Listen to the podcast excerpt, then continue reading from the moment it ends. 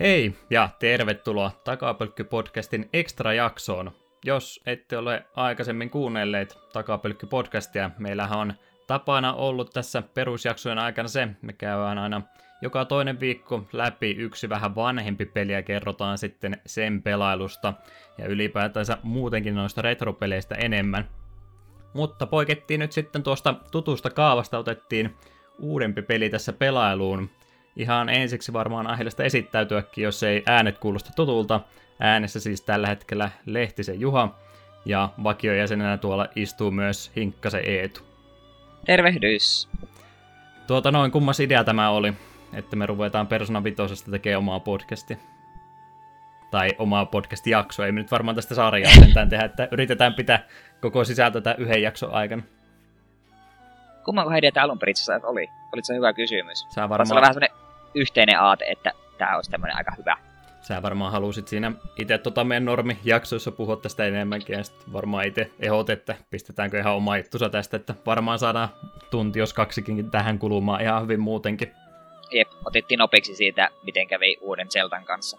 Joo, siitä riitti silloin juttuja. Tästä riittää todennäköisesti vielä enemmänkin. Ei tule tosiaan sitten mitään tuommoisia aikamääreen suhteen ongelmia. Saadaan ihan rauhassa käydä tästä pelistä juttua läpi koska sitä varmasti löytyy. Siinä siis selitys, minkä takia tämmönen extra jakso nyt on tulossa. Ei varmaan tavaksi tämä kummiskaan muodostu, mutta jos siltä tuntuu, niin ei ole sille mitään esteitä, kunhan vaan aikaa varataan tämmöisenkin homman tekemiseen. Ää, jos olette huolissanne pelien tai tämän pelin spoilereista, niin semmonen pieni varoitus tähän alkuun ennen kuin pääset pisemmälle niin me yritetään olla mahdollisimman paljon spoilaamatta, mutta joudutaan jonkin verran kumminkin käymään läpi, ettei, ettei tämä jutustelu mene ihan semmoiseksi ympäripyöreäksi höpinäksi. Joten me tullaan puhumaan ainakin tuosta pelin alkupuolesta, eli ekat 5-10 tuntia about tässä tullaan spoilaamaan, ja luonnollisesti sitten noista pelien mekaniikoista ja tarinasta noin ylipäätänsäkin. Eli jos oot huolissasi ja et halua spoilata tätä peliä, itseltäsi, niin suosittelen ainakin sitä peliä alkuun pääsemään. En tuomitse, jos pistät podcastin kiinni, palataan sitten, kun oot päässyt peli joskus pelattua läpi. Tarkoitus ainakin nyt herättää jonkinlaista mielenkiintoa tätä, tätä peliä kohtaan. Kuulostaako fiksulta? Kuulostaa oikein hyvältä. Tämä on kuitenkin semmoinen peli, että tarina ja, no, tarina ja hahmot on hyvin tärkeitä sen oman kokemuksen kannalta, niin ei kaikkea ei haluta spoilata. Mutta vähän on kuitenkin pakko. Kyllä, kyllä. Ja sekin vähän tavasta poiketen, niin me käytetään tai soitetaan pikkasen enemmän musiikkia tämän jakson parissa, ja mun oli ainakin tar- tarkoitus tuossa editoidessa sitten lisätä tuonne taustallekin pyörimään jatkuvasti kappaleita. Katsotaan, miltä se kuulostaa sitten jälkeenpäin. Odotan innolla, kun mä pääsen editoimaan tätä, että katsotaan montako tuntia siihen menee. Toivottavasti ei liian monta. Tosiaan introkappalehan tuossa oli The Poem of Everyone's Souls, joka on tuttu kappale noista vanhemmista personista. Ihan ensimmäisestä osastahan tuo löytyy ja ollut semmonen vakiokappale joka ikisessä Persona-pelissä, mitä tässä vuosien varrella on tullut. Mutta ennen kuin edetään tähän itse peliin, niin puhutaan myöskin pikkasen tuosta SMT, eli Shin Megami Tensei pelisarjasta ja noista Persona-peleistä ennen tätä viitososaa. Joten pieni musiikkibreikki tähän väliin ja jutellaan sitten pikkasen noista jutuista – Välimusiikkina toimii tässä kohtaa Phantom ja Interrogation Room.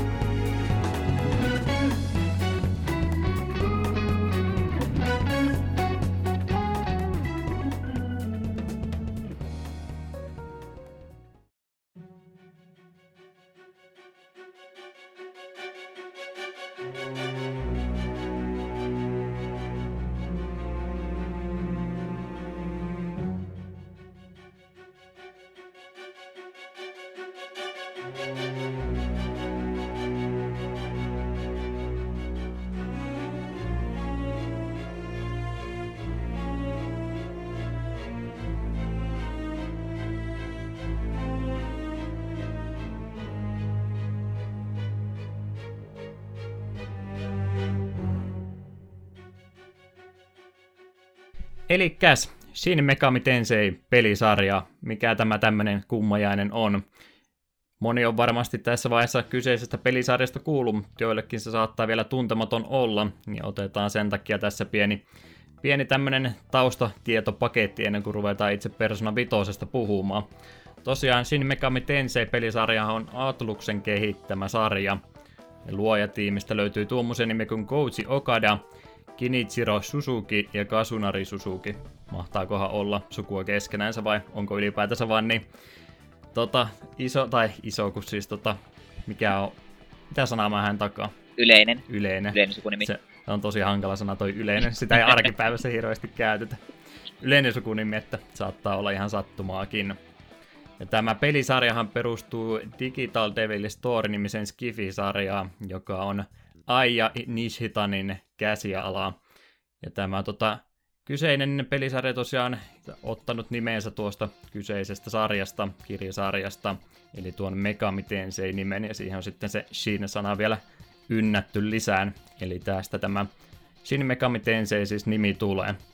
Ja tämä kirjoittaja on tosiaan vuonna 1955 syntynyt, työskennellyt aikanaan elektroniikkavalmistajan palveluksessa, jota, jossa hän työskennellessään sitten sai inspiraation tämmöiselle urbanille Skifi-sarjalle. Ja tätä sarjaa julkaistiin sitten tuommoisessa Oh PC-nimisessä lehdessä, semmoisessa lyhkäisessä muodossansa ennen kuin tuosta ihan kokonainen kirjasarja saatiin sitten tehtyä. Olitko Eetu kuullut tuosta kirjasarjasta ja sitten siihen perustuu ylipäätänsä? Me on varmaan joskus tuohon nimeen törmännyt, kun me on tässä kanssa pelisarjasta niin kuin hi- historiaa katsonut, mutta en voi väittää, että olisin tätä muistanut. Joo, mä oon varmaan kanssa aikaisemmin googletellut asioita, niin on tullut sinne sitten vastaan, mutta ei ole, ei ole kyllä itse kirjasarjaan se enempää tullut tutustuttua. Tuossa koitettiin ennen tämä podcastin aloitusta hiukan tutkia, että mistä tuo mahtaa löytyä, mutta ei ainakaan suomalaisista kirjakaupoista tuntunut löytyvää, että joutuu varmaan importtaamaan sitten vähän kauempaa, jos haluaa kyseistä sarjaa lukea. Saattaa olla vähän hankalaa, mutta ehkä joskus tulee tutustuttua vähän paremminkin. Ylipäätänsä kun ei tullut noita pelejäkään niin hirveästi pelattua, niin voi olla, että niitä kirjojakaan välttämättä ihan ensimmäisenä ota käsittely. Menee ja tiedä. Tosiaan englanniksi tuo Shin Megami Tensei kääntyy muotoon True Goddess Resurrection. Okei, okay, japaninkielinen lisänimi tuossa noin. Ja, ja, ja, tuo pelisarja ensimmäinen osa on julkaistu vuonna 1987 Famicomille. Ja sen ekan osan nimihän oli tosiaan Digital Devil Story Megami Tensei. Tähän itse SMT-pääsarjaan kuuluu tällä hetkellä 12 peliä, joista se uusi on nyt sitten tuolla 3DSlle tullut Shin Megami Tensei 4 ja sen lisäosa Apokalypse. On sen perään kattelun vielä, mutta ei kyllä tullut vielä hommattua. Onko Eetulla ylipäätänsä näiden SMTiden kanssa kokemusta ollut aikaisemmin? Kolmosen, eli joka täällä tunnetaan nimellä Lucifer's Call, niin sen on pelannut Pleikka kakkosella ja sitten Digital, äh, Digital Devil Sagat no, löytyy myöskin iteltäni hyllystä. Niistä kovasti tykkäsin. Tuon nelosta on kanssa pyöritelty jossain vaiheessa hankkia, mutta sitä ei oikein fyysinä tule missään vastaan. Ainakaan täällä Suomen mantereella. Joo, tosta itse SMTstä on ihan hirmuinen määrä noita spin-offeja olemassa. Itse itse tuo pääsarja on jo pitkä ja sitten spin-offien määrä on vielä isompi. Sieltä tosiaan löytyy sitä Divi, e, Digital Devil Saga-sarjaa, löytyy Devil Summoner-sarjaa, sitten ainakin lapsille on olemassa tämmöinen Devil Children-sarja, en tiedä onko sitä lokalisoitu ikinä, vähän epäile. Ja muutenkin noita spin-offeja sieltä löytyy strategiapeliä ja mobiilipeliä sun muuta vaikka kuinka ja paljon, että jos pelisarja kiinnostaa, niin vaihtoehtoja ainakin on hirmuinen määrä olemassa. Itelläni täytyy kyllä myöntää, että ei ole aikaisemmin kokemusta näistä peleistä ollut. Ei silloin, kun nämä on uusia ollut, niin ei ole tota, ollut silloin tuo RPG-kiinnostus ihan niin korkealla kuin mitä se on joskus ollut, niin on mennyt sitten monet noista ohi. Ja paljonhan noista peleistä on tullut nimenomaan noille käsikonsoleille. Sen takia myöskin on mennyt sitten itseltä, itseltä jäänyt nuo pelaamatta. Näyttäisi tuo uusi osa olevan tällä hetkellä 20 jo, että se voisi olla ihan hyvä paikka aloittaa tuohon pelisarjan tutustuminen paremmin. Tai vaihtoehtoisesti, kun me kerran tämmöistä backlog-henkistä podcastia tehdään, niin täytyy ehkä ehdottaa joku kerta, että voisi pelailla niitä. Onko ilkeä idea? Se kuulostaa oikein hyvältä idealta. en tiedä tosiaan, onko pelisarja kuinka paljon kehittynyt, onhan se nyt tietysti graafisesti on muuttunut paljonkin, mutta mä veikkaan, että se on varmaan tuo itse perus gameplay loop aika samanlainen ollut alusta asti. Eli veikka... vuoropohjaista roolipeliä. Me veikkaan, että suurin tuo ongelma tulee olemaan melkoisen korkea vaikeusaste. Hyvinkin mahdollista. No, save stateillä menee nykyään hyvin, jos ei muuta. Niin. Siinä tuommoinen tie- pieni tietopaketti tuosta SMTstä paljon on sillä pelisarjalla historiaa ja pelejä tällä hetkellä. Ja spin-offeista tosiaan hypätään sitten nimenomaan tähän Persona-sarjaan, joka myöskin on spin-off. Mitäs Eetu voisit kertoa näistä? Joo, Persona-sarjan perusta löytyy sellaista pelistä kuin Shin Megami Tensei If, joka itsessään myös on spin-offi niin varsinaisista Shin Megami Tensei-peleistä. Eli Personat on spin-o- spin-offi spin-offista. Mm.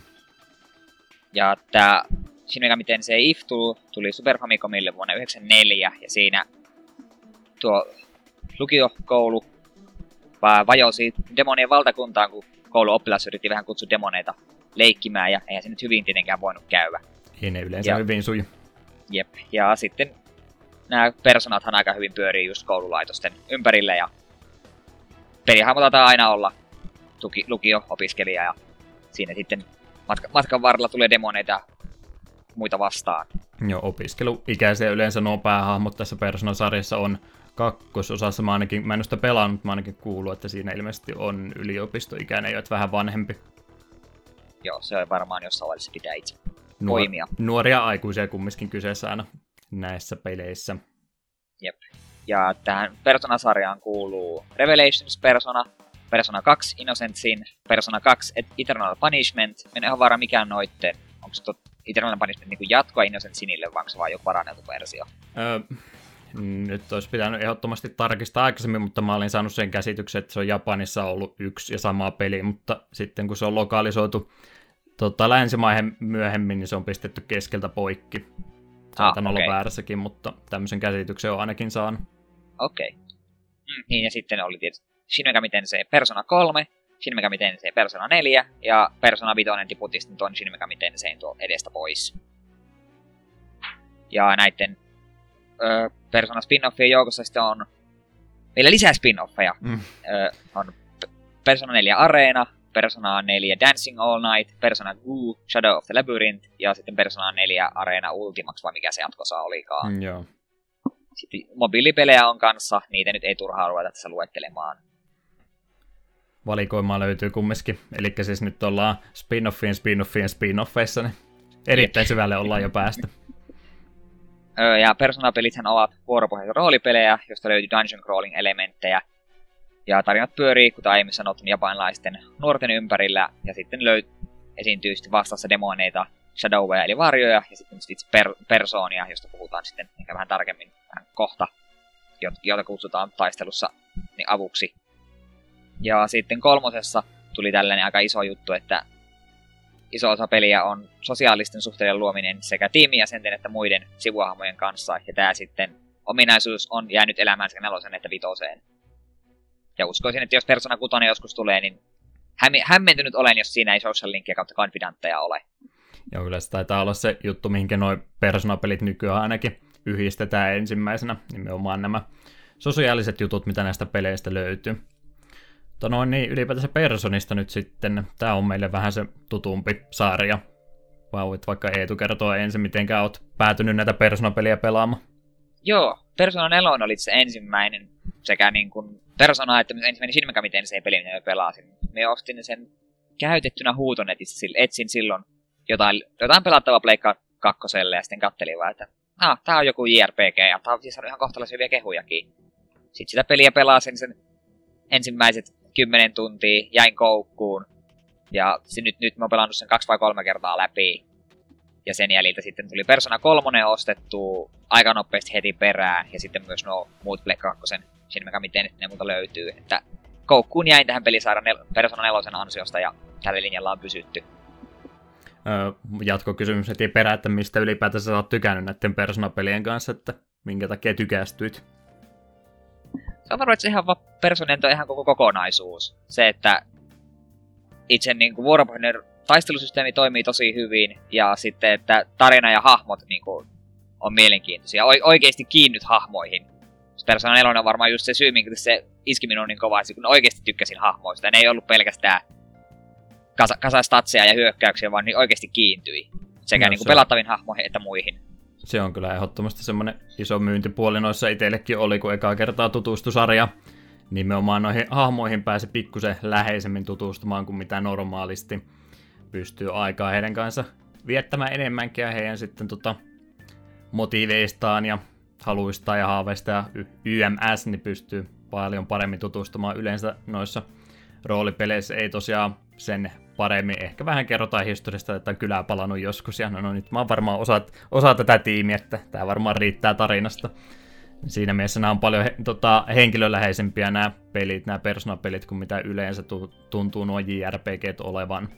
Jep, ja me itse tykkään siitä, että hahmoinkaan, kaikki mitä sekoit hahmoinkaan, niin ei välttämättä suurta ja eeppistä, vaan ihan vaan viedät niiden kanssa tavallista aikaa, käyt syömässä ravintolassa, op- opiskelet kokeeseen, se jotenkin antaa just semmoisen ihmisläisemmän otteen siihen. Ne tuntuu mm. oike- oike- enemmän oikeilta ihmisiltä kuin pel- pelkästään vaan traagsilta hahmoilta.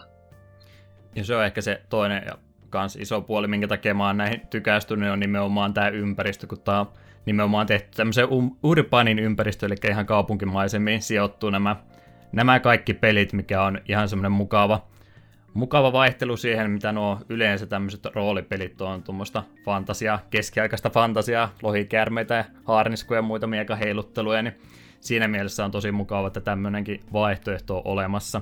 Toisaalta sitten taas tuo avaruusmeininki, niin se ei ole niin hirveästi mua kiinnostanut, niin se ei ole se vaihtoehto oikein fantasiasta, mistä mä itse se itse oikeastaan enempää välittäisin. Sen takia tämä on semmonen, mitä ei niinku oikein muualta mennä löytyy. Ei oikein noin indie-pelienkään tekijät hirveästi ole tätä ympäristöä hyödyntänyt mielestäni, vai osaatko antaa muita esimerkkejä? On siellä ei. olemassa, mutta ei sillä kovinkaan yleisesti. Ei kyllä hirveästi oo. Ei, ei kyllä pahemmin tuu mieleen. Jotain, niin, jotain To the Moonia, mutta sekin on vähän roolipelin rajamailla, että voiko sitä laskea siihen joukkoon mukaan?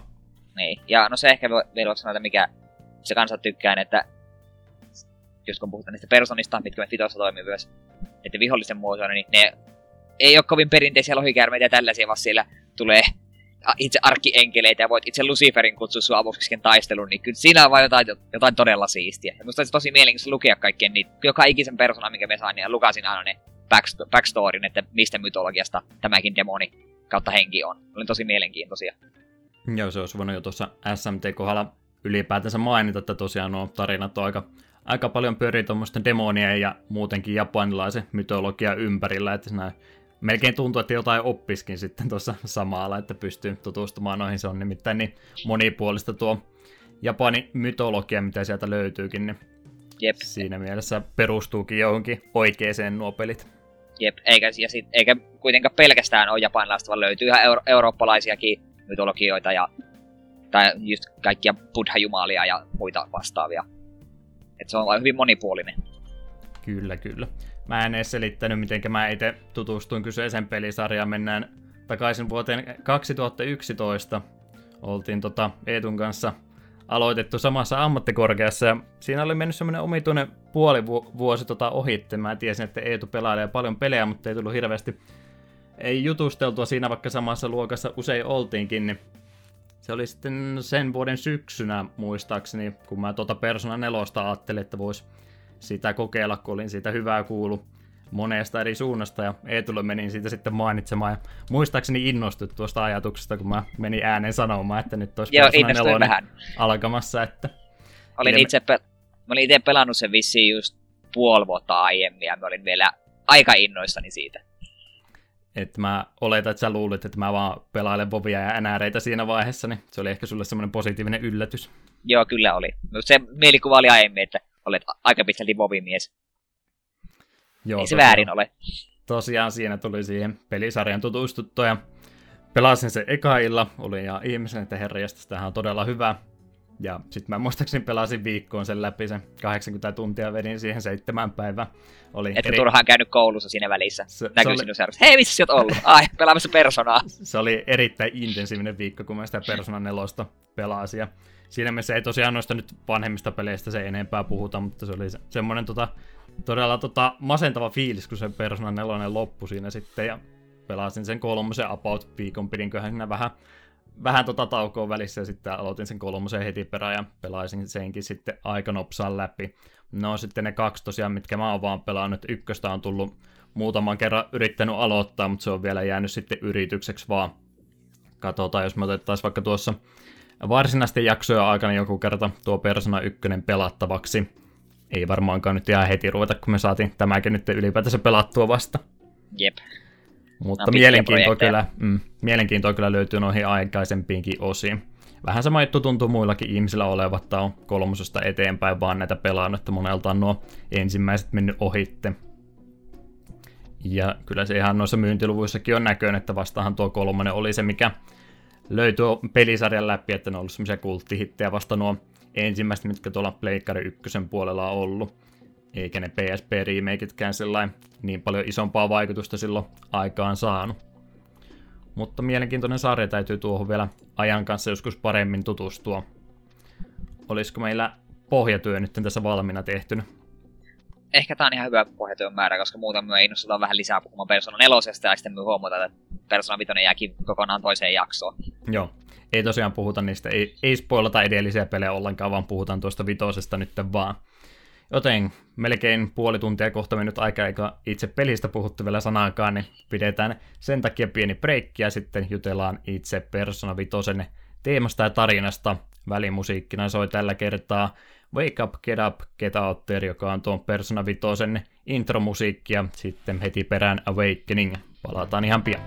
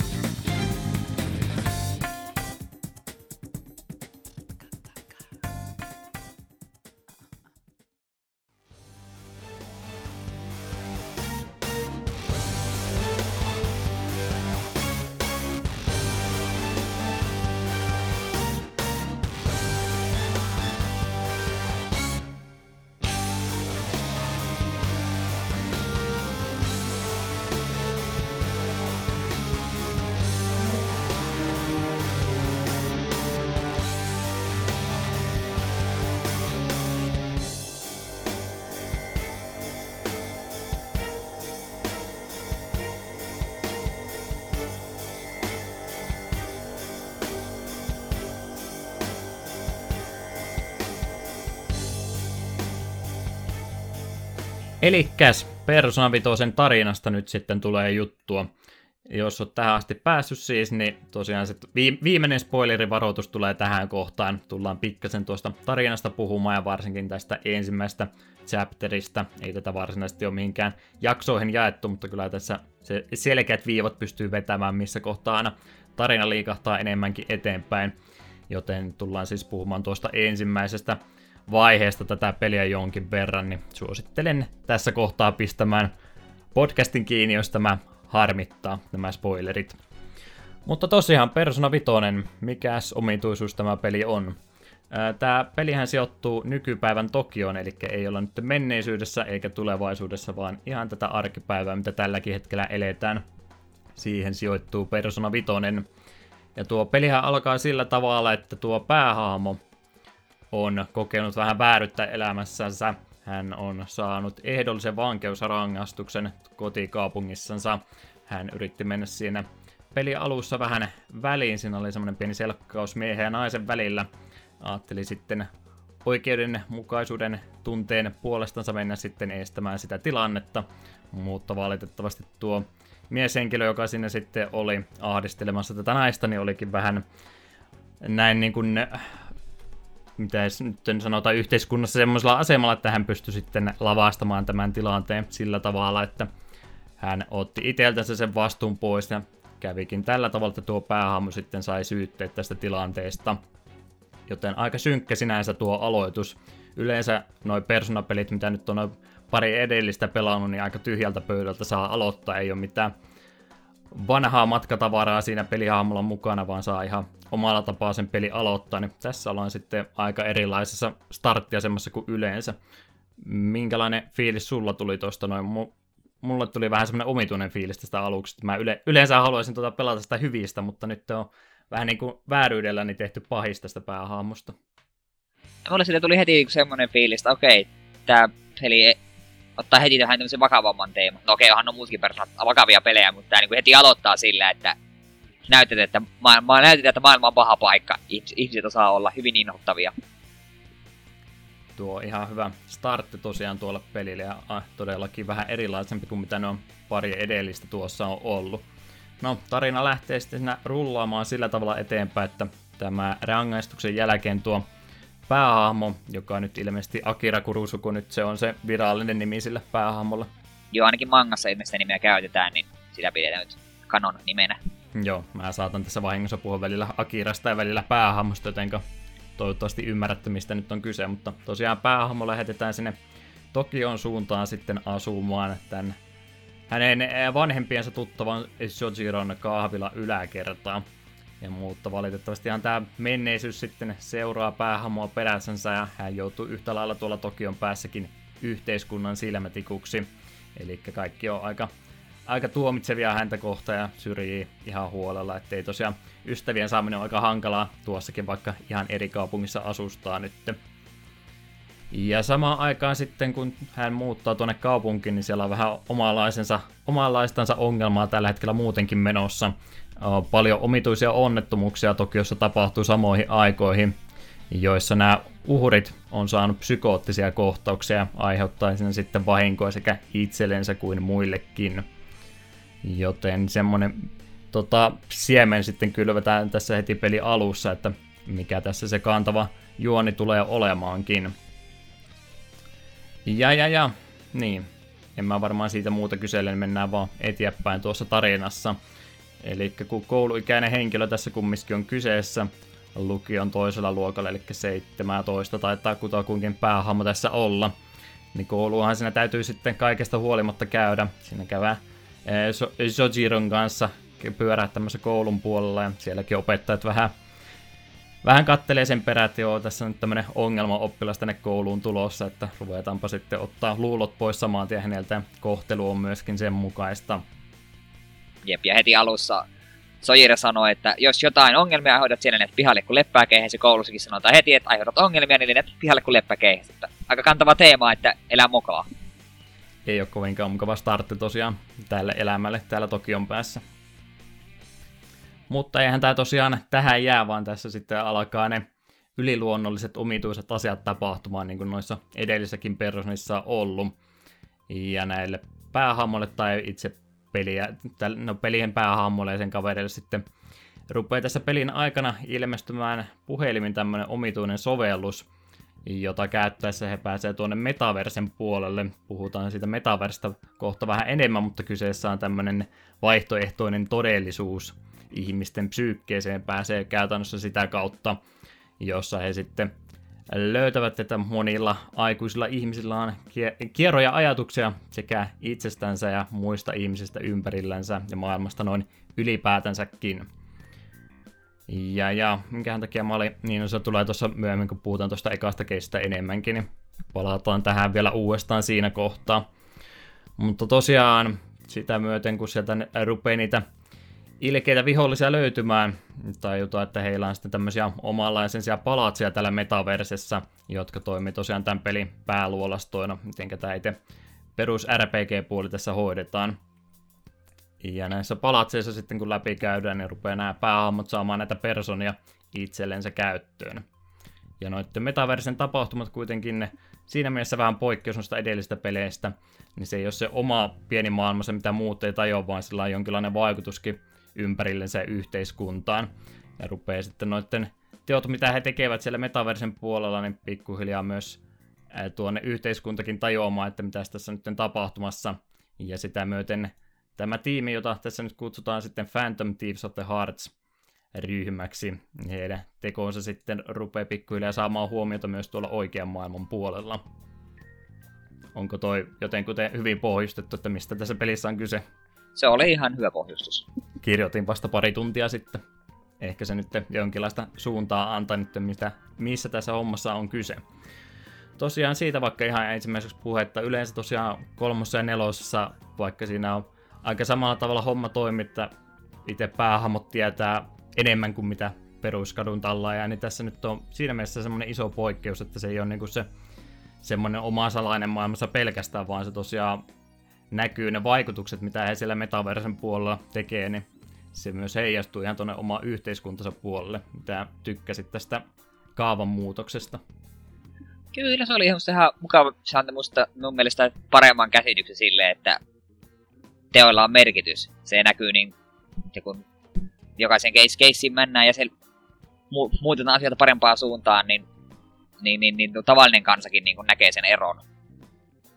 Että niin se selviää niin oikeita ongelmia yhteiskunnassa, mitä he lähtee siellä korjaamaan, ja sitä myöten kun niitä fiksailee sinne, niillä myös joku oikea va- vaikutuskin on edellisissä yep. peleissä, se yleensä nimenomaan ollut sillä, että vaikka, vaikka kukaan ei tietäskään mitä he tekevät, niin sillä oikeastaan se isompaa vaikutusta mihinkään muuhun pelissä ole, että se on se oma juttusa vaan tälle peliaamulle ja se sitten kavereille.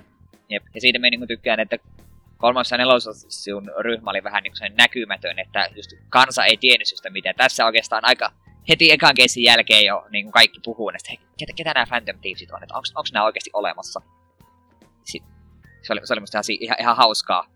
Olit, se olit koko ajan suuren yleisön jonkinlaisessa tie, tiedossa. Joo, ja muutenkin, mä tota, sä oot varmaan tota, Dexter-sarjaa kattonut. Joo, kyllä.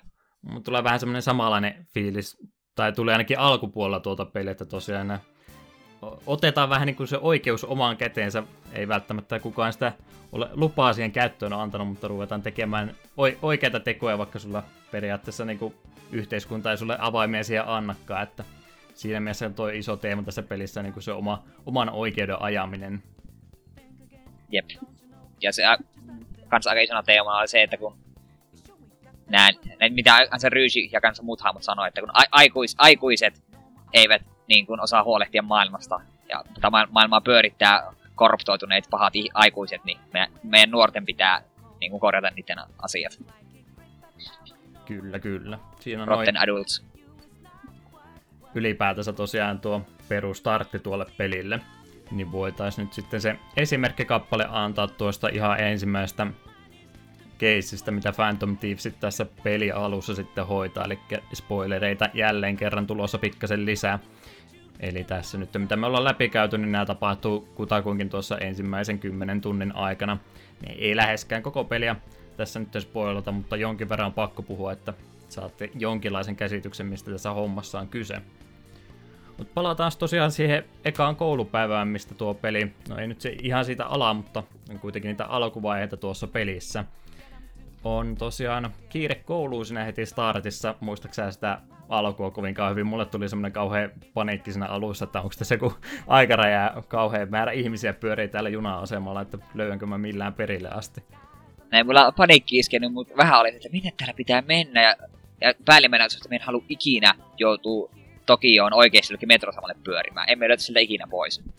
Joo, mulla tulee ihan tarpeeksi tota ahistusta jo siitä, kun Suomen sisälläkin jollekin tota, vieraalle juna-asemalle yrittää mennä ensimmäistä kertaa, niin voin kuvitella, että tuolla Tokiossa voisi varmaan joku sydänkohtaus tulla, kun yrittää sitä yrittää jonnekin perille löytää. Tosiaan se starttaa sillä, kun sinne koulun suuntaan sitten ekana koulupäivänä lähetään. Siinä myös samalla reissulla tavataan parit ensimmäistä päähahmoa, mitä tässä pelissä on. Yksi niistä on tuo N, nais tai tyttö, tytötellään nyt sitten tässä alussa, kun vielä alaikäinen oli. Hänen sen törmätään alussa. Myöskin nähdään se liikunnan opettaja, lentopallojoukkueen valmentaja, eli tuo Kamoshida, joka sille kyytiä siinä tarjoaa. Ja myöskin tuo Ryuji, joka myös sinne sitten kertoo, kun hän ei ihan siihen samaan tota, autoreissulle ehtinyt, niin hän kyllä kertoo siinä sulle mielipiteensä kyseisestä opettajasta. Ensimmäinen tota, fiilis noista haamoista, mikä tuossa kohtaa tuli. Ainakin itsellä oli semmoinen, että Ryitsi on varmaan nyt se ongelma aiheuttaja tuolla koulussa, että jonkinlainen samaistuminen tässä varmaan oli sitten heti startissa. Mulla ek, heti eka reaktio oli Persona nel- nelosen takia, että rupesin miettimään, oot Josuke vai oot Kanji? Se olisikin vähän molempia. Se oli vähän molempia. Tosiaan tämä Kamoshida on tämä meidän puheenaiheena oikeastaan tässä ekassa chapterissa muutenkin. Mulla ei ainakaan mitään omituisia epäilyksiä tässä kohtaa vielä herännyt kyse tästä henkilöstä. Mulla oli vaan ihan semmonen fiilis, että no siinä on mukava opettaja, kun kyytiä tarjoaa, että mitä tuo suotta nyt siitä avautui. Joo, siis mekin kanssa niin ajattelin, että no ei tuo näyttänyt, näytti ihan normaalilta kaverilta. Ja siinä, se näkyy siinä aiemmin se kohta sen sun luokanopettajan heti, kun olit käynyt koulussa. Niin kävi jonkun lyhyen keskustelun, niin katsoin, että okei, okay, tässä on kaksi eri opettajaa, että jotka, joiden kanssa varmaan jossain tekemissä ollaan. En ole saanut aavistaakaan, että kyseinen hahmo onkin aika paljon ikävämpi tapaus. Mm, kuin mitä ulospäin näkyy. Jep. Tosiaan Ryujihan siinä sitten tarjoutuu opastamaan tämän päähamon sinne koululle perille asti, kun uuteen paikkaan menossa, niin totta kai täytyy tähän tarjoukseen suostuakin. Ja siinä matkan varrella sitten vähän omituisia vääristymiä rupeaa näkymään ihmetellä, että mitä tässä nyt oikein on tapahtumassa. Ja kun koululle asti päästään, niin huomataankin, että eihän siellä mitään koulua ole, vaan siellä on semmoinen iso valtaisa linna. Siinä kun pikkasen sitten ihmetellään, että mistä se oikein on kyse, niin menevät nuo kaksi hahmoa sinne linnan sisälle katsomaan, että mikä homman nimi mahtaa oikein olla. Opiskelijoita eikä opettaja ei sieltä sisältä tosiaan löydy, vaan siellä tulee muutama harniskaan pukeutunut hahmo heitä vastaan ja he sitten vangitsevat sekä Ryysin että tuon päähahmon tuossa pelin alussa. Ja he heittävät sinne haamot sinne tyrmän puolelle sitten odottamaan, että mitäs, mitäs kohtaloa heille on tulossa. Ja yllätyksenä sitten paljastuu, että siellä on juurikin tämän opettajan, eli Kamosidan näköinen haamo kävelee paikalle ja toteaa, että pistetään päät poikki noilta kahdelta, että miten he kehtaavatkin tänne minun linnaani tällä tavalla tunkeutua. Eli tässä rupeaa nyt sitten tämä pelin juoni pikkuhiljaa esille tulemaan. Me ollaan tosiaan pelattu noita paria aikaisempaa personaa, että kyllä me tiedettiin, että nyt on taas niistä varjoista ja muista kyse, mutta miten sä nyt oikein aluksi suhtaudut, kun katsoit, että sieltä tulee tutun näköinen haamu tuo Kamosida vasta? No heti ekanakin, että ah, keltaiset silmät. Persona 4. Minä, muist, minä muistan, mitä te olette.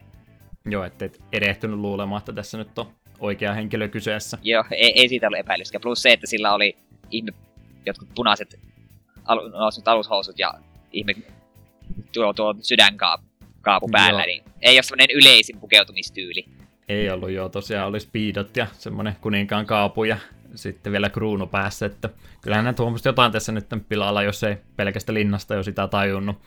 Mutta tosiaan tämähän on siis semmoinen varjovastine tuolle, ei ole siitä oikeasta ihmisestä kyse, vaan hänen tuo varjoversionsa, miten hän näkee itsensä, itsensä sitten omassa päässänsä.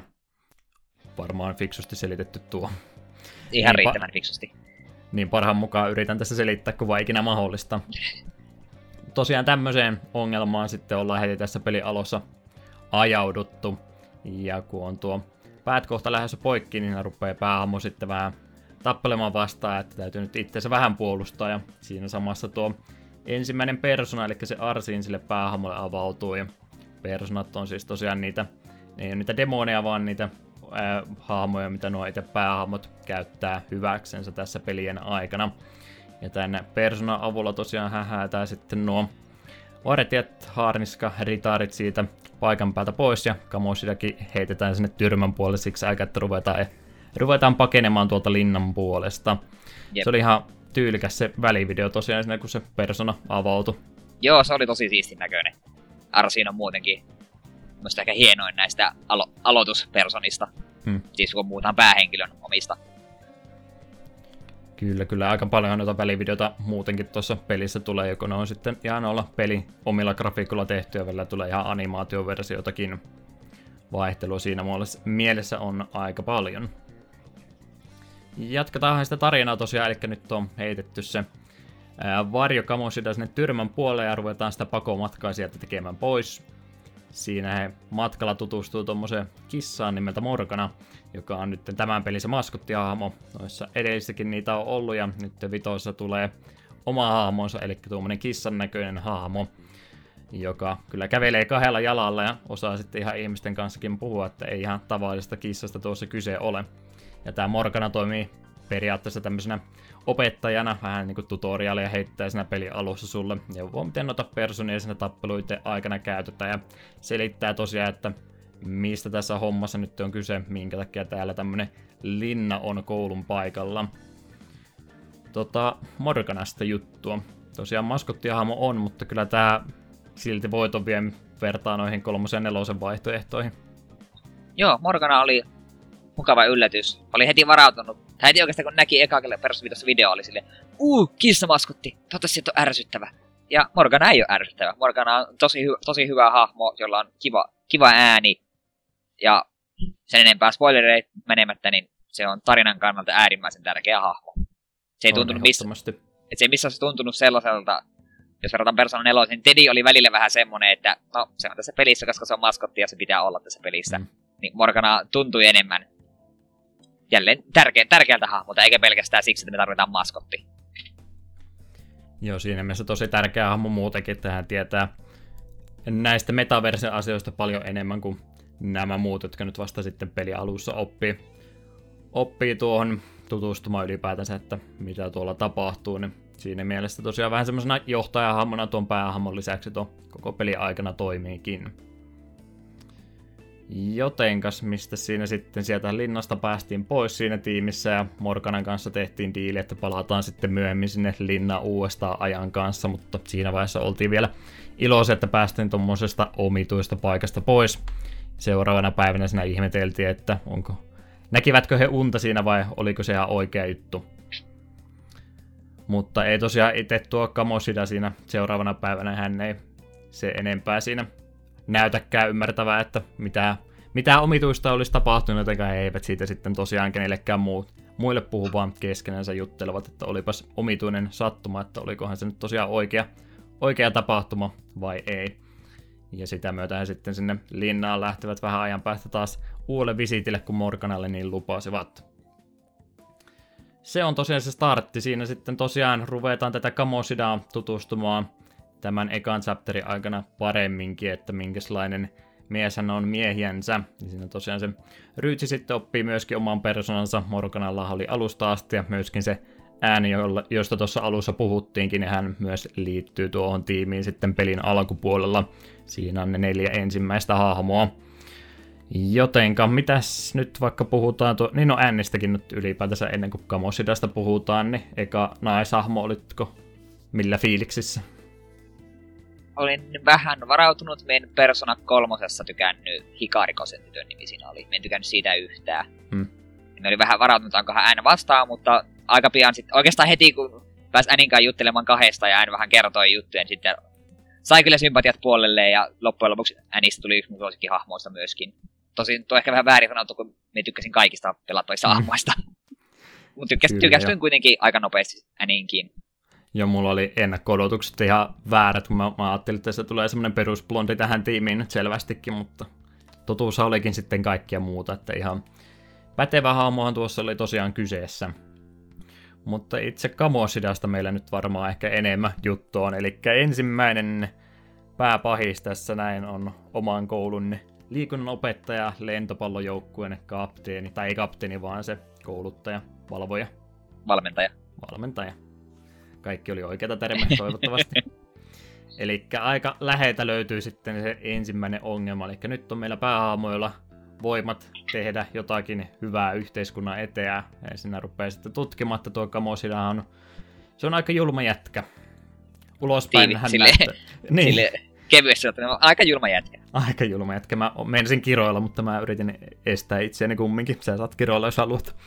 Mut, mut tosiaan ulospäin hän näyttää tosiaan erittäin, erittäin tota, isolta yhteiskunnan henkilöltä. Hän on siis tosiaan olympiamitallisti aikanaan ollut ja liikunnan opettajaksi sitten myöhemmissä vaiheissa hakeutunut kunnioitettu henkilö ja kaikki tuntuu niin opettajat kuin vanhemmatkin tota, arvostavan häntä kovastikin.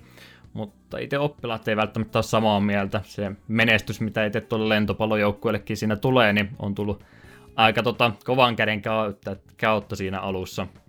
Että aika kovalla otteella hän on niitä oppilaita siinä alussa kouluttaa ihan väkivaltaa hyväksi käyttäen. Ja muutenkin sitten tosiaan vaikka noin opettajatkin siinä sitten paljastu, että kyllä he tietää, mistä tässä on koko ajan kyse ollut, mutta tuloksia tapahtuu, niin he sitten katsovat tästä pahoinpitelyyn ja kaikkien muiden ongelmien ohitse ja antaa asioiden tapahtua, ilkeiden asioiden siinä tapahtua. Jep. Juttu kuitenkin liittyy myös seksuaalista ahdistelua ja kiristämistä ja uhkailua, niin ei ole kovinkaan kivaa käytöstä opettajalta. Se oli, Kamosi tuli heti sitten, kun rupesi selvinnä, tuli heti sellainen fiilis, että hei, tää, tää jätkä pitää pistää kuriin oikeasti nosti niinku tunteet pintaan, että Kamo, on paskiainen. Ei sitä voi mitenkään muuten mielestä sanoa. Se on paskiainen. On joo, ja tosiaan jokaisella, no Morganalla nyt ei varsinaisesti, mutta kaikilla noilla kolmella ihmishahmolla sen heti jo on ongelmaa häntä vastaan. No päähahmolla tosiaan hän, hänellä nyt on se vankeustuomio tuossa jo aikaisemmin pohjalla ollut, että hän nyt on, hänellä oikeuden taju vielä kumminkin on siinä kohdallansa.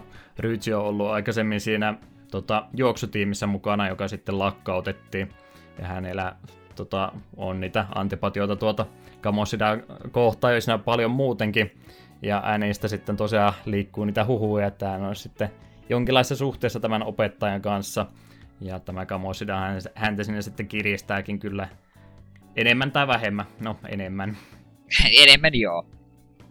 Ja oikeastaan yksi semmoinen iso, iso kohta just, kun se hän sitten virallisesti siihen tiimiin liittyy, niin siinä oli se Shihoko, oli sen tytön Joo, se nimi. kaveri.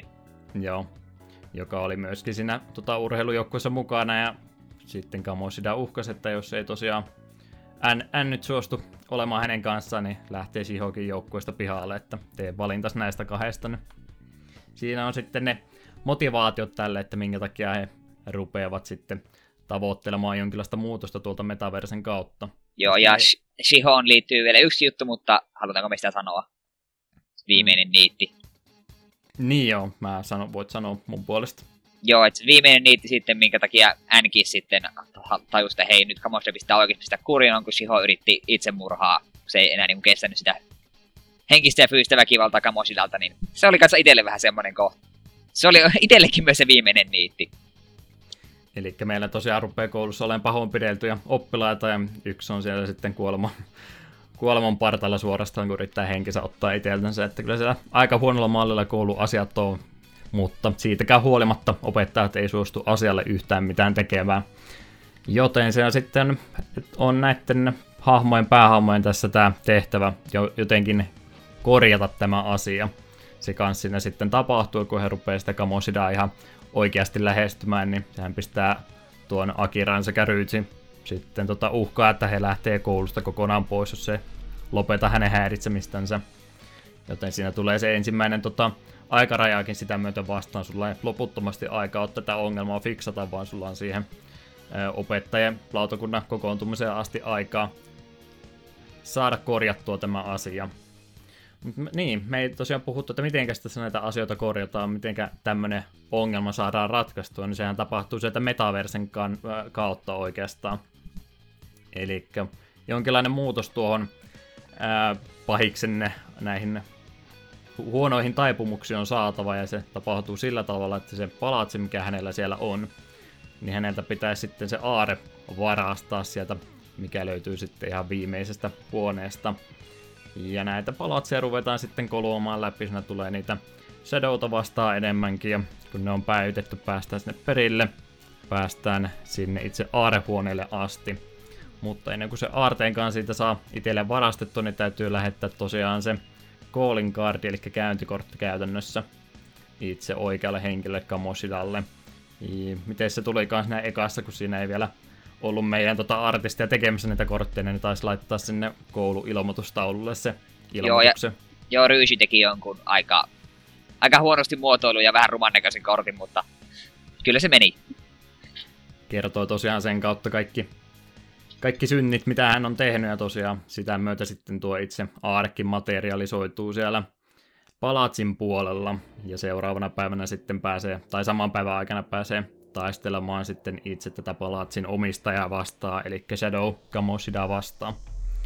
Siinä on aika lailla tiivistettynä tuo ensimmäinen chapteri tuosta pelistä.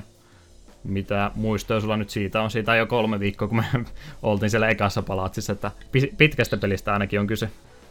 Joo, mulle se tosi hyvät muistosta ekasta palatsista. Musta pisti heti, jo pelkästään sen takia, että Kamoshida oli ihan hirvittävä paskiainen, niin hmm. panokset oli niinku heti korkealla ja henkilökohtaiset. Ja sitten kun niin. pitkä aika viimeisen pelata persoonaa, niin oli, yes, yes, tää on tää pelin suola, tää, tää on siistiä. Ja se justiin tosi, vaikka on tosi korkeat panokset, ne on silti suhteutettuna aika pienet, että tässä nyt ei koko planeettaa uhkata, koko galaksia ei uhata räjäyttää, vaan ihan tuommoisesta oikeasta ongelmasta, mikä voisi oikeassa elämässä tapahtua, niin lukuottamatta tietysti tuolta äh, aarteen varastamista ja muuta, mutta sillä Ootko ei, varma?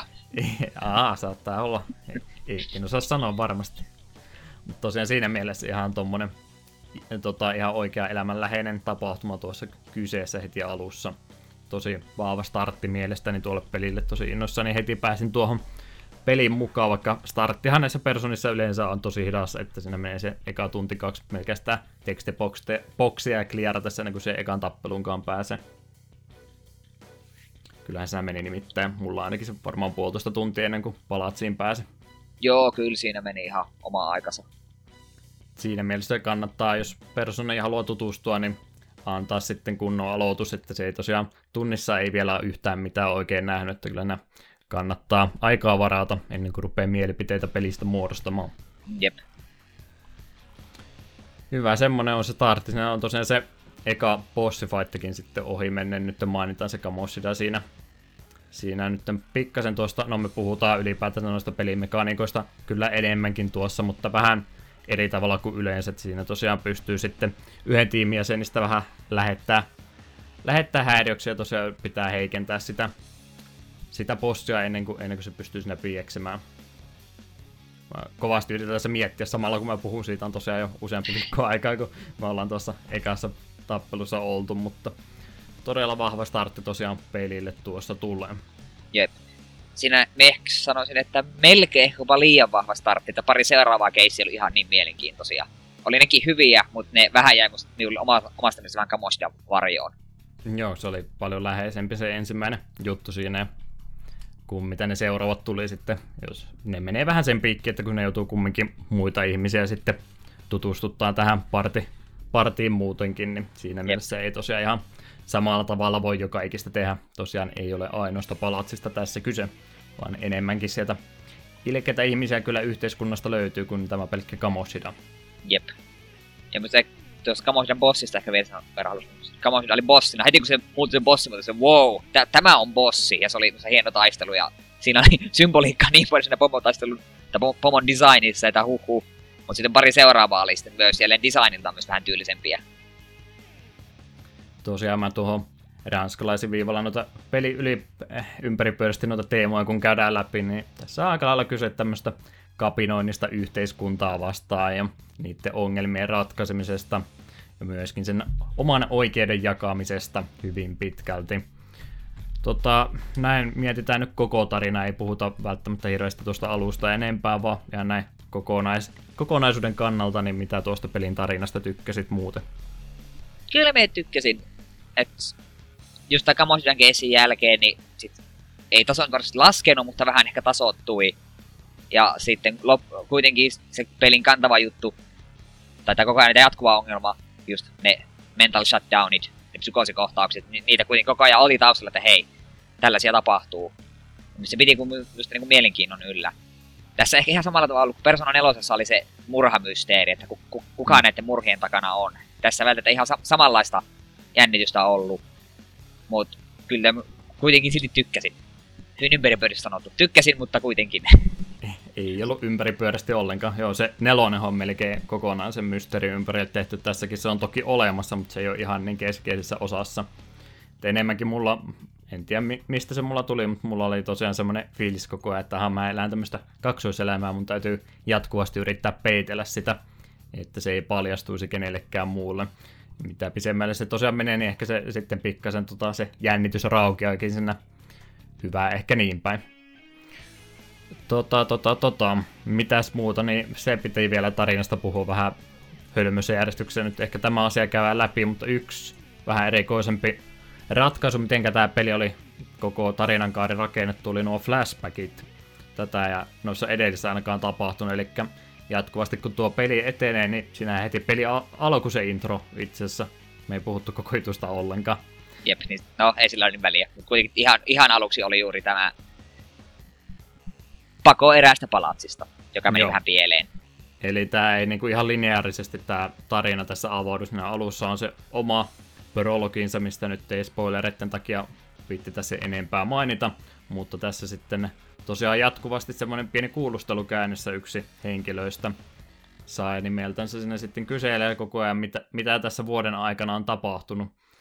Ja sitä myötä sitten vähän paljastuu tosiaan, että mihinkä suuntaan tätä, tämä tarina sitten etenee. Tämä oli varmaan se yksi isoimmista ongelmista ainakin tässä alkupäässä mulle, että mä en oikein tykännyt tästä ratkaisusta. Joo, mulla oli al- alussa ihan sama juttu, en alkuun tykännyt yhtään. Että kyllä sille ihan syy saa, minkä takia se sillä tavalla tehdään, mutta se vähän niin kuin odotukset, kun oli nelosen jälkeen tullut, että se oli se mysteeri, ja tässä nyt vähän niin kuin näytettiin kaikki, että no mitä seuraavaksi tapahtuikaan sitten. Niin Joo, es, Siinä se... missä se pilaa se yllätyselementti, mutta ei se nyt niin iso ongelma kumminkaan ollut. Jep, ja siis sitten kun päästiin siihen, saavuttiin siihen pisteeseen, että ollaan oikeassa hetkessä siinä kuulustelussa, tai kuulustelun jälkeen, ja sitten tarinat siitä, niin sitten sit se, oli musta, se oli musta ihan ovelasti tehty, ja kaikki kävi järkeen. Mutta just se oli, se oli ehkä iso ongelma musta tässä, että aina kun oli yksi keissi ratkaistu, jos vaikka Kamoshidan keissi, niin sitten kun mennään takaisin se kuulusteluun, niin se saa sen, no niin, teidän seuraava kohde oli tämä ihminen tässä. Mä olin silleen, ai, no, kiva. Nyt minä tiedän, että seuraava kohde on tuon näköinen heppu. Mm-hmm. Vaikka minä en tiedä sitä henkilöstä yhtään mitään muuta kuin nimen ja kuvan. Siitä, siitä minä en oikein tykännyt. Se suoraan kertoi, että kuka on seuraava kohde.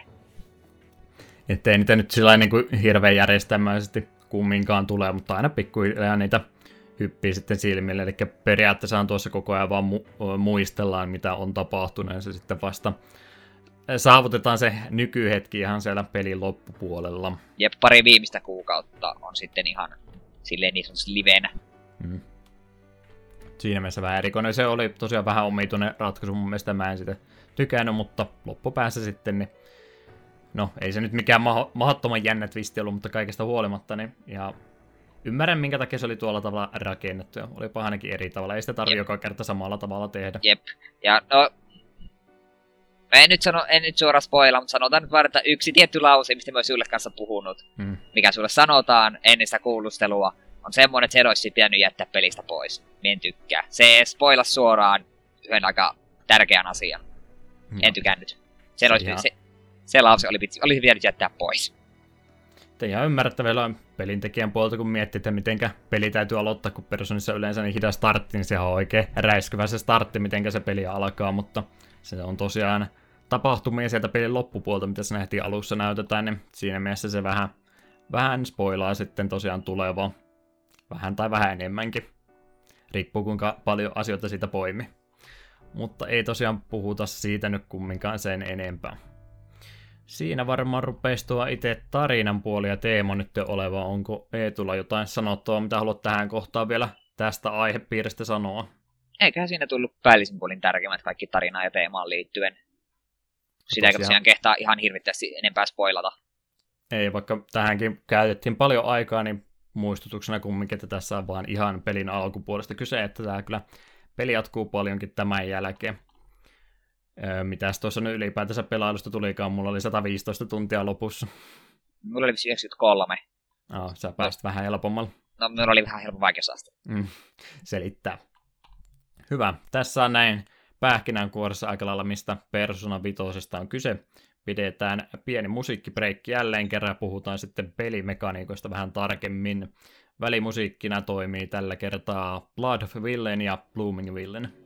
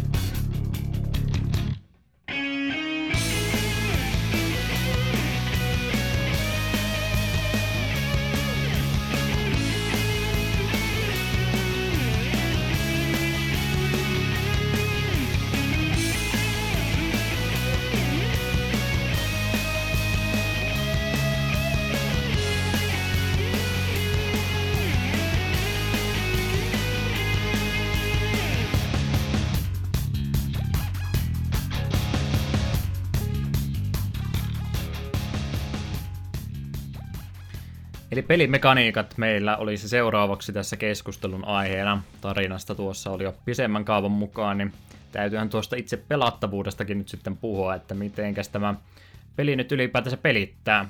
Tosiaan vuoropohjaisesta roolipelistähän tässä on jälleen kerran kyse, kuten kaikki nuo edellisetkin osat ollut. Mutta ei tosiaan ihan semmoista perinteistä ole, vaan jotain omia elementtejä tästä Persona-pelistäkin löytyy, jotka kyllä löytyy myöskin niistä SMT-peleistä, mutta puhutaan niistä nyt tarkemmin. Eli vuoropohjainen taistelusysteemi. Ättäkkiä löytyy, suojasta löytyy, personat löytyy, aseet löytyy, jos muuta siitä löytyy. Ne nyt ainakin. Ana- analyysis ja sitten myöhemmin partimemberin vaihto. Tällaiset. Hmm. Eli neljä hengen parteista tuota peliä pelataan ja viisi taitaa olla maksimi, mitä vihollisia voi yhtä aikaa olla. Niitä vihollisia tulee tosiaan siellä Ää, niin, me ei puhuttu Mementosista ollenkaan. Ehditään siihen vielä kohta. Se on tuolla listalla alempana. Se on näköjään alempana.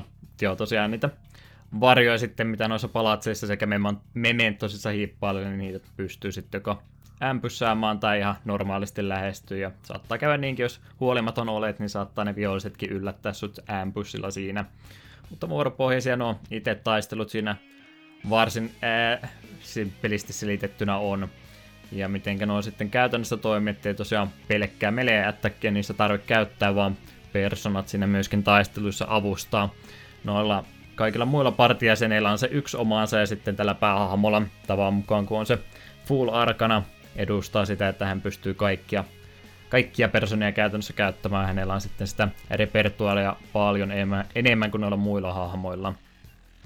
Ja personalla pääsee sitten niitä skillejä käyttämään, vai ei niitä taijoiksi nyt ehkä kehtaa sanoa siinä, niin skillejä tosiaan hyödyntämään. Jokaisella vihollisella sekä persoonalla omat vahvuutensa ja heikkoutensa, mitä pyst- kannattaa sitten tosiaan hyödyntää mahdollisimman paljon. Eli jos se te- ää, tekee mahdollisesti ihan normaalia vahinkoa siihen vihollisen, siitä ei se enempää vaikutusta ole, kun tosiaan normi vahinkoa tekee, mutta tarkoitus olisi sitten niitä weaknessia yrittää hyödyntää mahdollisimman paljon. Ja niitä weaknessia on vaikka kuinka ja paljon. Osaako Eetu luetella ulkomuistista kaikki öö, elementit fy- ylipäätänsä? Öö, no en tietysti on se fyysinen damage on niin kuin ihan asedama, ö, tai lyömäasevahinko ja sitten a, tämä ampuma-asevahinko. Ö, tuli, jää, ilmasähkö, sai, nuclear, sitten, oliko ne nyt Bless ja Curse nimellä? Mm, joo. Joo, Bless ja Curse, kyllä. Ainakin noin englannin kieleksi on niillä tosiaan ne omat terminsä.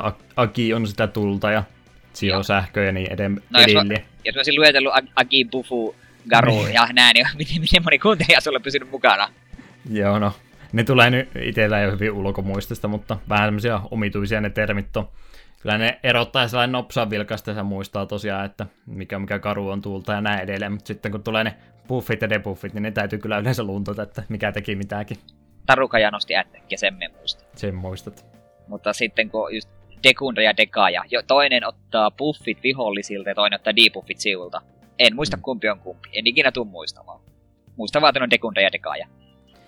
Elementtejä löytyy ja buffeja löytyy tosiaan ja debuffeja myöskin huonoja sitten. Ei nyt kannata varmaan ihan kaikkia luotella.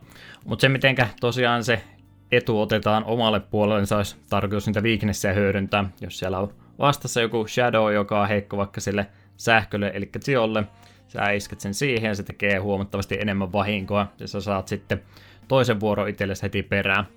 Ja sä voit se hyödyntää joko samalla hahmolla tai sitten sulla on se Baton Pass ability, millä sä pystyt sen sitten jollekin toiselle partimemberille sen vuoron siirtämään, jos sulla tosiaan sitä sosiaalilinkkiä tai konfidanteista tässä puhutaan on tarpeeksi, niin sä pystyt tosiaan sen seuraavallekin sitten vuoron antamaan. Ja jos käy niin hyvin, että sä saat kaikkien vihujen weaknessit käytettyä, niin siinä tulee sitten se muodostelma, mistä pääsee joko all out attackia hyödyntämään. Tämä on ollut noissa edellisessäkin personissa, eli sillä tehdään sitten eniten vahinkoa. Jep, ja se on almighty damagea, eli sitä ei voi mikään niinku resistoida. Joo, se oli se yksi elementti vielä kans.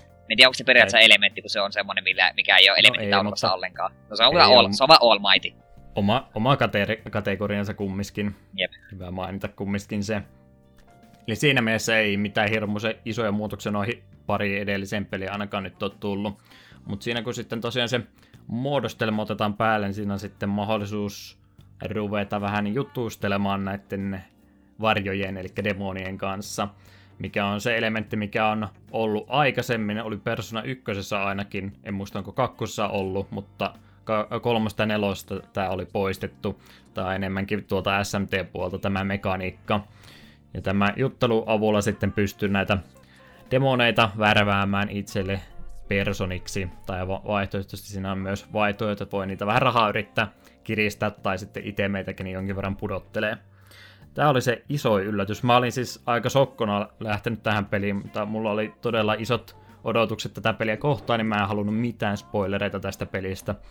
Tämä oli ehkä se iso juttu, että tämä oli otettu nyt tämä demonien kanssa jutustelu takaisin tähän pelisarjaan. Mitä mieltä Eetu oli tästä ratkaisusta? Minusta oli siinä mielessä kiva ratkaisu, että pääsit tappelemaan ihan suoraan niiden samojen hahmojen kakin, että se voit sitten kutsua personaksi. Kun Persona 3 ja 4 vastassa oli hassun näköisiä pöytiä ja ihme limapalloja, ja sitten tappelun jälkeen saatoit saada jonkun personan. Niin nyt, nyt, siitä, nyt siitä tuli jotenkin semmoinen kiempi fiilis, että hei, tämän tyypin, jossa on nokattu tuo maahan, niin me voin saada sen itse, eli vähän siistiä. Itse tykkäsin kovasti. Vaikkakin se itse neuvotteluosuus oli vähän hölmö siinä mielessä, että se oli välillä vähän se summamutikassa arvailu, että mistäköhän vastauksesta tämä tykkää nyt eniten tämä kyseinen persona. Ilmeisesti se, jokaisella persona oli se ö, luonne, mikä, näky, mikä mm. myös vaikutti, että miten herkästi ne niin rupeaa pelkäämään ja automa- antautuu automaattisesti. Niin se myös vaikutti, minkälaisia vastauksia, minkälaista vastauksista ne tykkäs. Joo, Tää, siinä piti ylipäätänsä valita, että vastaako vaka- vakavasti vai vähän sillä vitsailen tai mitenkä, että siinä niitä vaihtoehtoja oli kyllä. Mutta ei se peli tosiaan siinä kerro, että mikä niistä se oikea vaihtoehto on. Tota, siinä kun peli alkoi ja tämä tuli ekaa kertaa, niin mulla oli vaan se muistikuva sitä Persona 1, kun mä en tykännyt yhtään siitä systeemistä. Mä en tiedä mikä se siinä ykkösessä oli, että onko se sitten vaan lokalisoinnin ongelma ollut vai mikä, mutta ne ei niinku käynyt yhtään järkeen. Ne no, rupeaa kyselemään jotain lihapullista, tykkääksä lihapullista, niin mitä sä nyt tuo vastaat? no totta kai mä tykkään lihapullista. Sanoin, no en minä tykkää lihapullista, kuolen nyt.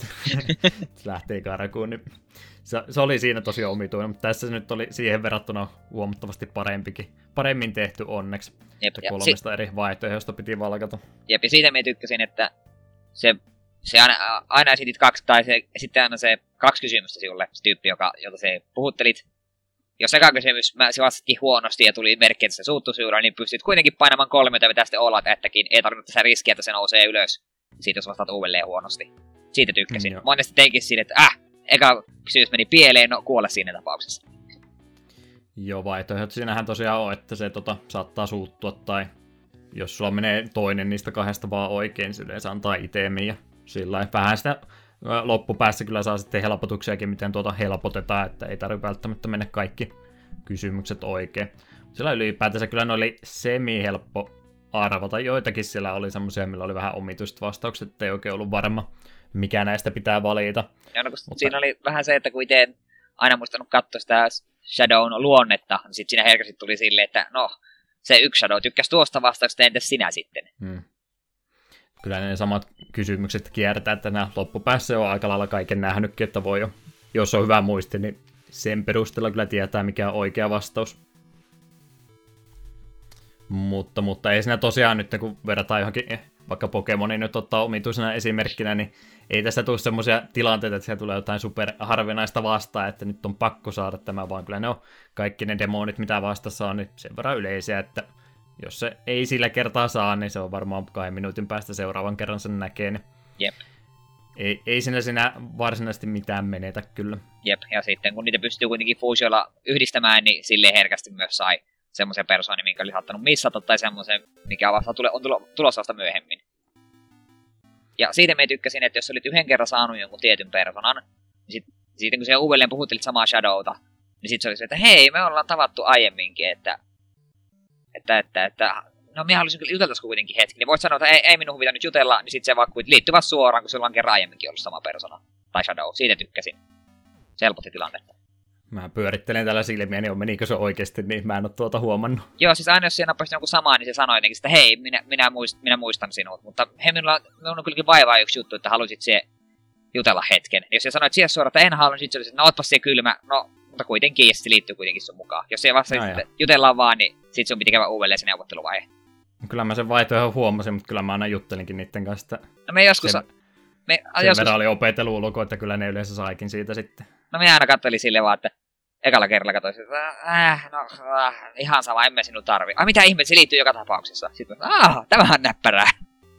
Mukava näin, 115 tunnin jälkeen vielä jotain uutta oppia toista pelistä. No kun tuota kai peli, missä suoraan sulle kertonut, mitenkin se huomaisin kokemus sille vahingosta. Ai jaa, tää toimii näin. Siistiä. Näppärää, joo. Joo, entä kaikkia kumminkaan pysty ottaa, että sulla on rajoitettu määrä niitä slotteja, montako persoonaa sulla siinä voi olla. Alussa taisi olla kuusi, kun se oli se Joo, ja se on tosi vähän. Mm.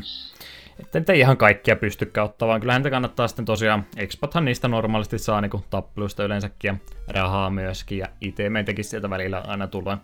Ei niitä aina tarvi sieltä itsellensä värvätä kerran tai pari sitten. Tosiaan kun niistä persoonista nyt ylipäätänsä oli puhe, niin voitaisiin sitä fuusiosysteemistäkin puhua, eli tästä varsinaista Velvet Roomista, mikä tässä pelissä on. Sitä kautta pystyy näitä personia myöskin yhdistelemään. Voit valita joko sieltä suoraan listasta, mitkä kaksi haluat yhdistää, se näyttää mikä siitä tulee, tai sitten siinä on se vaihtoehto, että se kertoo sulle suoraan, että mitkä kaikki vaihtoehdot sulla on tällä hetkellä auki. Mä tykkäsin siitä ainakin kovasti, mä sitä näin vakiona aina käyty. Me aina unohin sen olemassaolo, niin me yleensä yhdistelin ensin silleen, ihan kokeilin, että no, mitäköhän tulisi, jos ottaisi tuon, ja vaikka tuon, okei, no tuo ei näytä hyvältä, ja sitten siinä lopuksi, että ai niin joo, tuolla, tuolla oli tuo, myös tuo, että voit katsoa näiden lopputulosten pohjalta. Joo, mä tosiaan tämän lopputuloksia vaan katsoin, onko ne fiksusti laittaa sulle justi leveliä aakkosjärjestykseen, jos on sama tulos moneen kertaan, niin voi vähän vertailla, että okei, noin, noin kaksi huonoa että mä näillä mitään tee, niin ei muuta kuin yhdistää vaan, että siinä mielessä, kun pystyy tosiaan moneen kertaan ne samat personat nappaamaan, niin siinä aika aggressiivisesti kannattaa koko ajan parempiin, paremmiksi niitä muuttaa. Jep, Siinä jep. on myös se vaihtoehto, että rahaa vastaan pystyy niitä vanhoja kutsuun kyllä uudestaankin, että sä mitään menetät varsinaisesti. Jep, ju, ju, just menisin mainita, että pystyy kutsumaan vanhoja. Ja se, me, nyt tässä välissä nyt persoonissa fuusiosta puheen, niin yksi, no ei varsinaisesti ongelma, mutta se on vähän harmillinen asia, mikä on ainakin yksi kolme, kolmessa vitoissa ollut, kun päähahmolla kuitenkin on se aloituspersona, joka tässä on mm. se Arsiin. Arsiin näki minulla ehkä kolme taistelua ja sitten me fuusioisi jonkun muun kanssa, koska ei, se ei kuitenkaan ole loppupeleissä niin hyvä persona, että se on vain se sun alkupersona, se melkein välittömästi fuusioimaan sen joskin paremmaksi. Joo, niilläkin on jokaisella tota, persoonalla se maksimi määrä, missä, tai no ei, kyllä ne voi levuttaa loppuun asti, mutta ne lakkaa kyllä saamasta niitä liikkeitäkin sitten skillejä jossain vaiheessa, ettei niistä alkupään persoonista kannata todellakaan kiinni pitää, vaan röyhkeästi vaan pistää sinne kiljotiiniin kaksi kiinni ja sitten päät poikki, niin niistä tulee joku parempi aina tilalle. Jep. Ne sitten aina oppii tiettyjä skillejä aina keskenään, sun täytyy vähän palkkailla, että mitä kaikkea yhdistät. Varsinkin kun tosiaan niillä muilla partiasenille, kun se yksi persona, niin siinä sun omalla hahmolla on tosi tärkeää justiin yrittää kattaa kaikki mahdolliset nuo elementit ja buffitkin olisi syytä olla joka ikinen siellä yksiemmassa, että semmoinen fiksu kokoonpano kannattaa koko ajan kumminkin ollut. Jep, ja itse tykkäsin koko ajan pitää ainakin yhtä healeri-personaa omalla hahmolla kanssa. Ihan vaan, että sen var- varmuus taistelussa, että voit päähenkilöllä vaikka heittää sen median, joka hiilaa kaikkia. Velvet Roomia kai tässä aikaisemmin vaihtu, mutta se on aina se semmonen paikka, mikä tuolla pää, päähamolla on sitten käytettävissänsä. En tiedä, tapahtuuko se omassa päässänsä vai kyllä se, se tota Velvet Roomin omistaja Igor siinä kertoo, että se on todellisuuden ja oikean paikan välimaastossa. Joo, koska... To- todellisuuden ja epätoden välissä. Joo, siis e- ekassa palatsissa, kun se määt käymään Velvet Roomissa, niin sitten se kun tuu sitä pois, niin Ryysi ja Anno vaan että hei, mitä sä oikein teet, sä vaan tuijotit vaan eteessä hetken aikaa. Mm. Niin, että se on se oma, oma semmoinen paikka sitten tosiaan, missä pystyy nuo personat esimerkiksi yhdistelemään. Niitä ihan kaikkia mekaanikkoja nyt ylipäätänsä varmaan kannata käydä läpi, mutta sieltä pystyy sitten syöttää huonompia personia paremmille, että saa vähän expaa, se oli se yksi ainakin. Joo. Sitten on se gruppikiljotiini, millä kolme tai useampi kun yhdistää, tiettyä yhdistää, niin sieltä saa sitten jotain parempia. Mä niitä alkupään gruppi-juttujen personeja hommasin vielä aika hyvin, kun niitä sai, mutta sitten loppupäässä oli vähän semmoisia yhdistelmiä, että mulla ei kaikkia ollut heittää siihen, eikä jaksanut sitten ruveta niitä grindailemaan, niin Joo. Ei sitten niitä ihan kaikkein vahvimpia personia ikinä hankkinut. Joo, sama homma. Ja muutaman kerran kävi just sille, että haha, nyt mulla on nämä personat tuohon yhteen gruppiin, mutta ai, mun leveli ole tarpeeksi korkeat, niin saisin sitä vielä. Sitten, tu- sitten tuijotin mun listaa, kun mulla on 2 ja 30 personia seassa kuin yksi level 2 piksi odottamassa, että se pääsee group kiljotiiniin. Hmm. Ja. Tosiaan kyllä se kannattaa pariti kumminkin aina täynnä pitää, että raha-arvoisia ne huonotkin personat siellä, että kannattaa sitten yhdistellä pois, jos ei muuta ainakin. Nopsaa loppuu rahat keskiössä ja summot niitä jatkuvasti uudestaan sieltä Velvet Roomin kautta. Jep.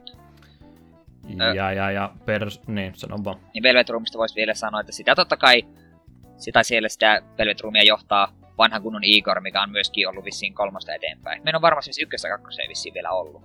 Ei ollut ykkösessä, oli Filemon se, joka opasti kakkosta, mä en tiedä. Joo, ilmeisesti Igor on niin kuin Filemonin joku niin kuin apulainen, tai siis tuo niin kuin alainen. Joo. Näin mä oon käsittänyt. Sinne päin ainakin. Jep, kuitenkin. Igor on pitkänenäinen, hän pelottavalle äänellä puhuva mies. Sen, sen katse on hyvin, hyvin, hyvin, hyvin, hyvin pelottava, vaikka ystävällinen mies onkin. Hmm. Pitkänenäinen. Jep. Muista personista tosiaan tiimijäsenten personista kanssa kannattaa varmaan mainita, eli ne menee sitten vähän omalla systeemillä. Sun ei todellakaan tarvi manageroida kuin vain ne omat personas, vaan ei tarvi kaikilla muilla täysiä tiimejä pitää vaheillaan se yksi persona pelkästään. Ja levuuttaessa sitten he, niille avautuu niitä uusia skillejä. Ja myöskin kun sä aikaa vietät näiden henkilöiden kanssa, eli niitä sun konfidantti linkkejä parantelet, niin he oppii sitten myöskin itse nuo hahmot vähän niitä kikkoja, muun, muun muassa se Paton Passi on se ensimmäinen muistaakseni, minkä saa auki. Joo, ja sitten Follow Up Attack tuli aika nopeasti kanssa. Joo. Ja muita tommosia hyödykkeitä sitten nuo partimemberit siinä oppii, ja jos sä maksimoit sen niiden linkin, niin niiden persona muuttuu sitten siihen kakkosmuotoon parempaan muotoon, joka tapahtuu vasta siellä pelin loppupuolella, ellei sä nyt vaan jonkun yhden henkilön kanssa kaikkia aikaa vietä. Todennäköisesti et ellei kau- kauheasti tykkää Ryujistä, että pakko hengata aina vaan sen kanssa. Sitten eteenpäin. Tosiaan Palatseista oli tuossa ja Metaversista puhe jo aikaisemmin. Niiden lisäksi tosiaan ei ole pelkät ne palatsit, missä tämä peli tapahtuu, vaan tuo koko kaupunki käytännössä on sen, on sen metaverse alaisuudessa. Yksi iso mesta sitten on tuo Mementos, mikä toimii semmoisena periaatteessa voisiko nyt sanoa, että sivu, sivuluolastona, joka on käytännössä sulla aina auki. No palatsit on vaan se aikaa voimassa, kun sulla on se keissi siellä päällä. Sitten kun sä oot ne hoitanut, niin he ei pääse enää takaisin, vaan sitten tuo Mementos on se paikka. Ja se sijaitsee tosiaan siellä rautatieaseman alla ja se rupeaa sitten kerroksittain aina syvemmälle menemään. Sieltä löytyy lisää noita sadoita, mitä pääsee hakemaan tosiaan palatsienkin välillä ja siellä on sitten kaikkia muutakin tehtävää ja tavaraa kerättäväksi. Eli ihan varsinainen tarkoitus tälläkin paikalla on. Ei ole pelkkä sivujuttu tämä. Jep. Ja jos Persona 3 on tuttu, niin Mementos on käytännössä Tartarus. Se on, niin, se on niin täsmälleen oikeastaan sama asia. Niin kuin pelimekaanisesti. Jep. Eli siinä mielessä vähän tuo peli edennyt. Tuo kolmonenhan oli vielä, että siinä oli vain yksi iso luolasto, joka oli kerroksiin jaettu nelosessa oli ne omat mestansa, mutta niihin pääsi kyllä aina palaamaankin. Ja nyt vitosessa on sitten sekä omat mestansa että tuo tuommoinen yksi iso paikkansa, mikä oli ihan hyvä juttu mielestäni tämän kanssa. Ei tule ikinä semmoista hetkeä, että jos, jos ei huvita vaan toisten kanssa jutella, niin aina pääsee vielä levuttamaankin, jos niin siltä aina tuntuu. Jep. Ja varmaan itsekin Mementosista sillä konseptina tykkäsit.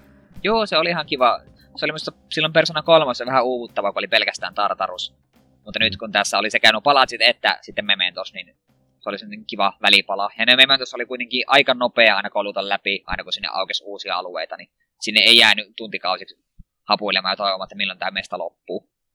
Se välipaloja. Niin, niin ellei ollut minä, joka aina haluaa koko tiimin kaiken SPn käyttää, eli ne liikepisteet sieltä pois ennen kuin suostuu pois lähteen, niin sitten niistä vierailusta venähti yleensä tunnin mittasi. Mutta, mutta tosiaan se myöskin mainittako, että se on tosiaan se memento tosiaan kokonaan randomisoitu, no ei nyt ihan kokonaan, mutta siis kerrokset on joka kerta erilaiset, kun sä meet. Ja tää oli silloin Persona kolmessa sama juttu, että Tartarussa oli joka kerros aina generoi siinä silloin, kun sä menit sisälle ja Persona 4 vaikka oli omat, omat tota mestansa, niin nehän oli myöskin jokainen kerros aina vähän generoitu eri tavalla. Niin siinä mielessä vähän semmoista järjestelmällisyyttä tulee tässä Persona 5 nyt, kun ne kaikki palatsithan on valmiiksi tehty. Ja sitä myötä niin niiden kanssa pystyy pikkasen enemmän, enemmän mielestäni tekemään, että ei tarvi vaan luottaa siihen, että nämä on näistä tietystä palasista koottu tämä mesta, vaan palatseista pystyy tekemään oman näköisensä ja sitten Mementos on se, missä tuo tuommoinen randomisoitu dungeon crawlingi hoidettiin. Jep. Mielestäni hyvin yhdistetty kolmosen ja nelosen paremmat puolet. Jep, samaa mieltä. Ja itse asiassa vielä parempi kuin pelkästään yhdistäminen, koska tosiaan ne palatsit oli ihan todella hienosti suunniteltu ja toteutettu. Tykkäsin jokaisessa palatsissa olemisesta. Niitä oli hauska tutkia.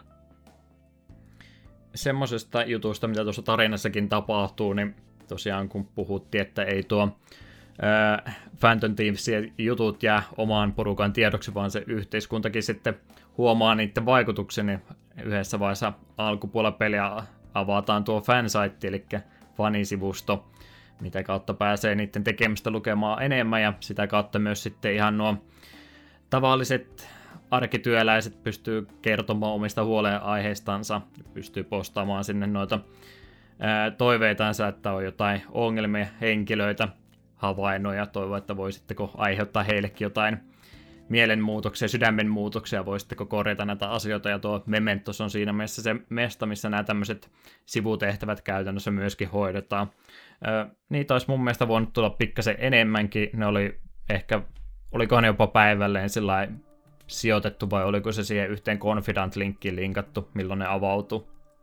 Meidän varmaan oli, ne vissi oli niinku päivämäärää, ja osa niistä oli sitten kai vissiin just Mishliman Confidanttiin. Hmm. Ja osa taas sitten tuli, kun menit jotain muuta Confidant-linkkiä eteenpäin, niin niille tuli joku henkilökohtainen ongelma, joka piti niinku hoitaa. Niin... Eli käytännössä tuolla Mementosissa sitten, kun se on se itse toki on koko yhteiskunnan psyyke käytännössä kyseessä, niin sinne tulee sitten noin kaikki tämmöiset itse päätarinaan ei niin liittyvät henkilöt, niin he löytyy sieltä sitten pomotaisteluina, Jep. jotka ei, ei toki ole yhtä vaikeita kuin nuo pääpahikset, mutta omalaisensa haaste niistäkin toki löytyy. Jep, se oli miten se Morgana sen selitti, että ne on sellaisia, joiden maailma on niinku vääristynyt, mutta se ei ole vielä niinku niin voimakkaasti, että ne on omat palatsit. Jos, ne, jos niille ei tekisi mitään, niin nekin, nekin todennäköisesti saisi jossain saman palatsinsa. Et siksi ne kannattaa hoitaa pois. Mm, Joo, hyvin tarkennettu kyllä. Niin, niin, niin. Yleensä ne tulee kyllä pikkasen sillä viiveellä, että tosiaan siinä vaiheessa kun sä menet ne hoitaa, niin sulla on kyllä sitten varusteet ja kieri siinä kunnossa, tai aika hankala niihin on mennä kuolemaankaan. Ne on aika helppoja, mutta hyvät expat, niistä sai rahaakin huomattavan määrä. Plus sitten niistä sai myös ne tota, itemit, millä pystyy sitten samannäköisen persoonan itsellensäkin hoitamaan. Jep, osalta sai. Osalta Eikö sai. jopa kaikilta? Ei, Mun mielestä tuli kaikilta. Ei saanut kaikilta, koska osa oli ihan vaan ihan peruspersonia, mutta eri statseilla vaan. Niin, mutta niiltä okay. saada jotain hyviä muita esineitä. Muistin siis väärin.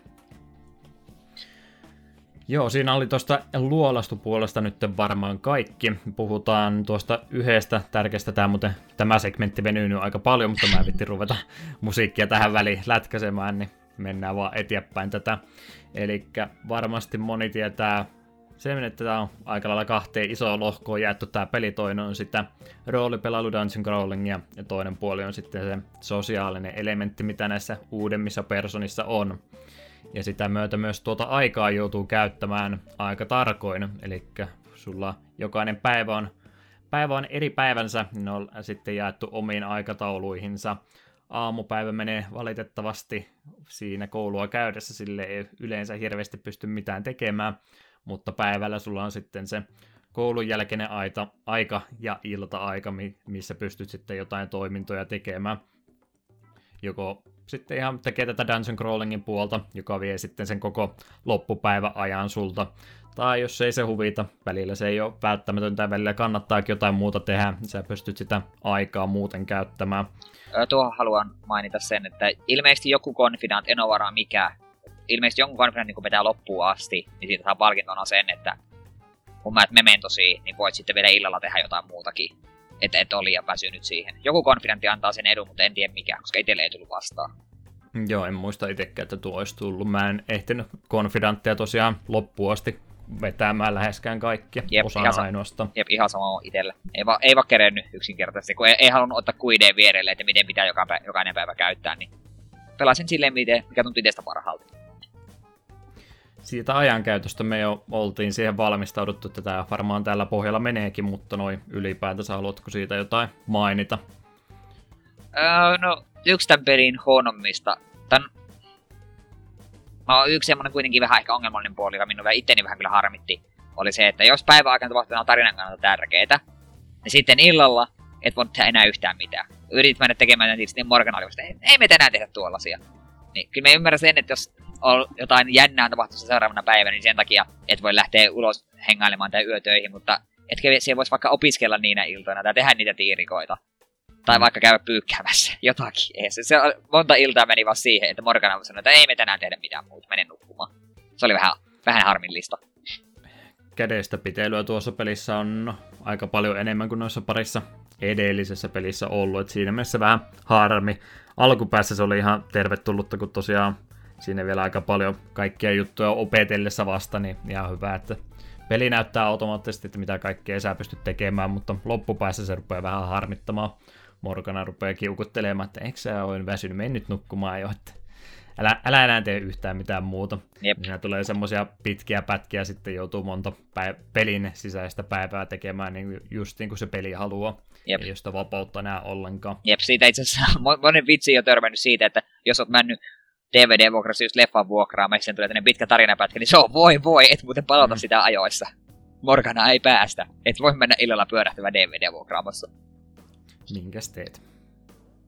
Niin, siitä ajankäytöstä haluatko sä vaikka, kun mä höpisen täällä pitkiä litaniita keskenään, niin vaikka mainita, että mitä kaikkea sitä aikaa voi käyttää. Joo, no tärkeimpänä ehkä noiden palatsien ja mementosin lisäksi on totta kai itse nämä konfidantit.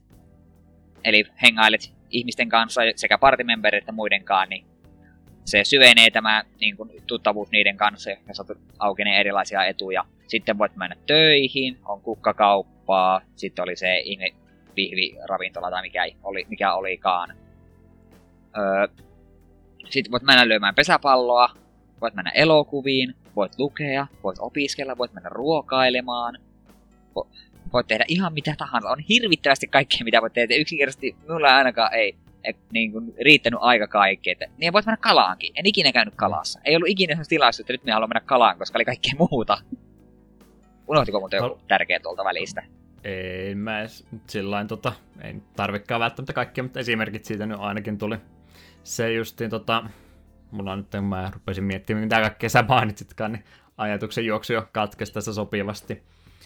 Niin, niin, niin, tosiaan, mitähän mä oon ollut sanomassa? Onko sä jatkaa, kun mä mietin tässä, mitä mä olin sanomassa? Okei, no jatketaan sitten kuitenkin siitä, että jokainen ajankäyttö kuitenkin niillä on joku kuitenkin hyöty, että sä et tee sitä ihan vaan, siksi, ihan vaan huvikseen. Että esimerkiksi kun sulla on viisi social stattia, muistaakseni on knowledge, guts, ö, proficiency, charm ja kindness. Että ja eri toimet ja samoin mistä konfidantit näiden ajan viettäminen niin nostaa niin kuin näitä. Ja tietysti vaatimuskin, että jos sit on tarpeeksi charmikas, niin et pääse esimerkiksi kukkakauppaan töihin.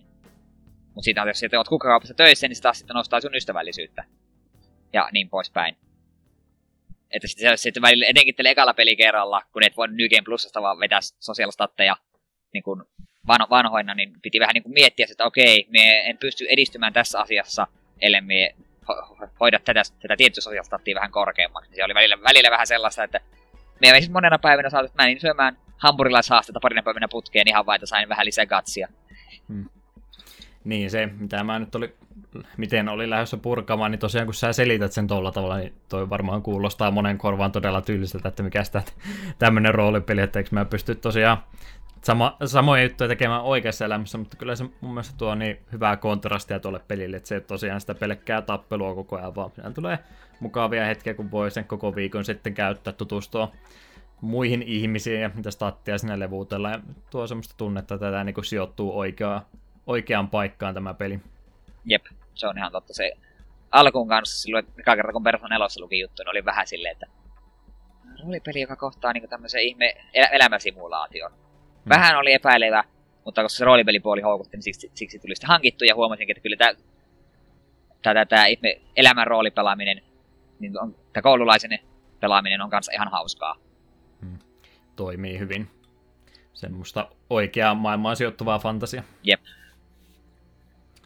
Joo, niin tosiaan sitä ajankäytöstä, että mä en halunnut spoilata, kuinka paljon pelissä nyt ylipäätänsä aikaa, mutta kyllä paljon jäi näkemättä ja saamatta nyt tuossa ekalla pelailukerralla, että joutuu varmaan se New Game Plusan tuossa joskus sitten aloittamaan pelialusta, niin varmaan tulee ne sosiaalistatit siinä ainakin mukana. Joo, niitä ne tulee ainakin mukana. Minulla itse, mit, kerkesti muuten mitkä sosiaalistatit maksata sun pela, pelaamisen aikaa? Kai, kaiken muun paitsi Kindnessi. Ah, okei. Okay. Mulla oli Kindness ja Knowledge aina, kun mulla oli maksissa. Muut oli neljäs. Eli se Kindnesskin tuli siinä ihan pelin loppupuolella. Oli joku pari päivää aikaa enää omaan käyttöön, niin sitten, sitten, sitten sain enkelimäisen Kindnessin. Olen ystävällinen kuin enkeli. Jonkin verran ne just ne sosiaaliset statit rajoittaa sitä, että sä et pysty ihan kaikkia tekemään siinä järjestyksessä, kun haluat, ja jonkin verran täytyy olla sitä pohjaosaamista ennen kuin pystyy. En nyt mitään esimerkkiä siitä voisi antaa, no yksikin päähahmoista niin on semmoinen, että täytyy se kindness olla toiseksi viimeisellä asteella ennen kuin edes pystyy sitä siitä alakua pisemmälle menemään. Jep, ja yksi toinenhan taas vaatii, että pääsit rank 5 tai 6 ylöspäin, pitää olla charmi maksimissa. Hmm. Se jäi minulta nyt tekemättä. Ensi kerralla Se jäi sitten. minultakin ja se harmittaa kovasti. E- ensi kerralla sitten. Siitä mä tykkään kyllä, että peli aika aikaisessa vaiheessa nä- sanoi niin jotkut, että hei, se tarvii tätä stattia aika paljon, että voit tätä edes aloittaa. Esimerkiksi just se asekauppiaan tyyppi, niin se oli aika, oliko se ekan palatsin jälkeen tuli se niinku tilanne, että pitäisikö se mennä kysymään sitä tyypiltä tästä epäily, epäilytästä pussista, minkä se sulle antoi. Mutta se vaati Gatsin niinku just toka vikaa, että sen pääsi avaamaan. Mutta kesti hirmu pitkä. Mä olin koko ajan aina kun tuli Gatsi uusi level. No niin, joka me pääsen hengailemaan asekaupan hetki pun kanssa. En pääse. Piti, piti, piti olla mel, melkein niin kuin loppuun asti vedetty. Joo, mäkin sain sen vasta siinä ihan viime hetkellä viimeisen kuukauden aikana, niin se sitten jäi vähän vaiheeseen, mutta sen verran, että starttasin sinne kummiskin. Siinä mielessä jää ainakin pelattavaa lisää nyt ensi kerralle. Jep, no se tosiaan helpottaa jo pelkästään sosiaalistatit pysyy, niin pääsee aloittamaan osaan paljon nopeammin. Eikä tule semmoisia kuolleita iltoja, että no, ei ole kukaan nyt tällä hetkellä avoinna, niin mitäkään minä nyt tekisin. Joo, noista itse konfidanteista ja aamuista vielä tuossa ihan justiinsa lisään. Niin ennen kuin sitä en vielä nopsannut online-puolen tuosta pelistä mainita. Eihän tässä tosiaan mitään monin peliä vaiha yksin pelistä on kyse, mutta muutama semmoinen pieni juttu tuo on lisätty, mihinkä tuo online-puolen tarvii. Eli se kysyy sinne peliä sen Thieves Guildiin kirjautua sisään, ja sitä myöten muutama hyödytyksen siinä pelin aikana saa käytettäväksi. Siinä muun muassa pystyy öö, oppituntia aikana ne katsomaan, että mitä muut on vastannut. Sieltä näkee, mitenkä muut Persona 5 pelanneet ihmiset on sitä aikaansa käyttänyt.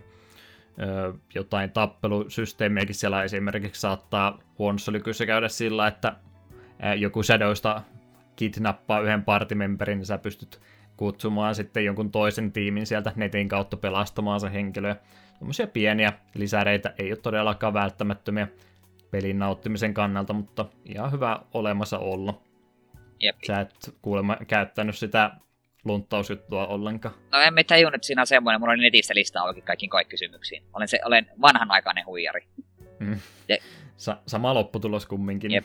Ainut asia, mihin me online nyt ylipäätään niin käytin, oli just se, että kun pystyt katsomaan, mitä kukakin on tehnyt niin kuin päivä, mikäkin päivä, niin siinä myös näkyy niin kuin keskivertoleveli muilta pelaajilta. Niin me sitä vähän niin kuin seurasin, että etten missään vaiheessa jää hirveästi jälkeen tai missään asti myöskään sitten niin kuin vähän grindaa liikaa. Niin kun me olin oikeastaan koko pelin aika pitkät just just siinä keskiarvossa. Jops, jops. Huhhoja, siinä tätä pelimekaniikoista ollaan nyt enimmät ainakin. Joo. Ehkä ne tulee mieleen tuossa vielä jälkeenpäin, mutta pääpiirtettäisiin ainakin. Jep.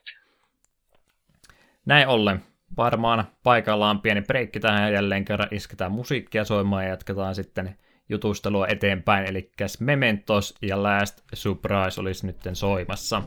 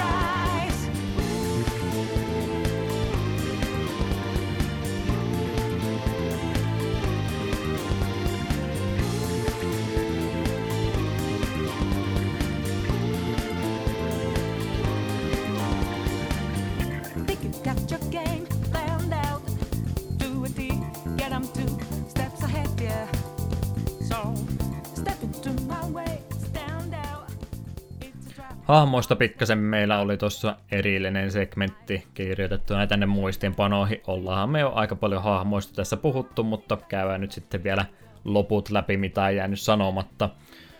Tosiaan se päähahmo, onko siitä nyt mitään semmoista, mitä on jäänyt sanomatta? Vähän se on tosiaan erilainen, mitä mä tuossa alkupäässä tätä jaksoa sanoin, että on startti siinä mielessä erilainen, ettei tosiaan ihan tyhjä, tyhjältä pöydältä aloiteta, vaan siinä on se oma oma kantamuksensa siinä päähaamon mukana. Eihän siinä nyt oikein luonteesta voi se enempää sanoa, kun sä voit itse kumminkin vaikuttaa niihin valintoihin.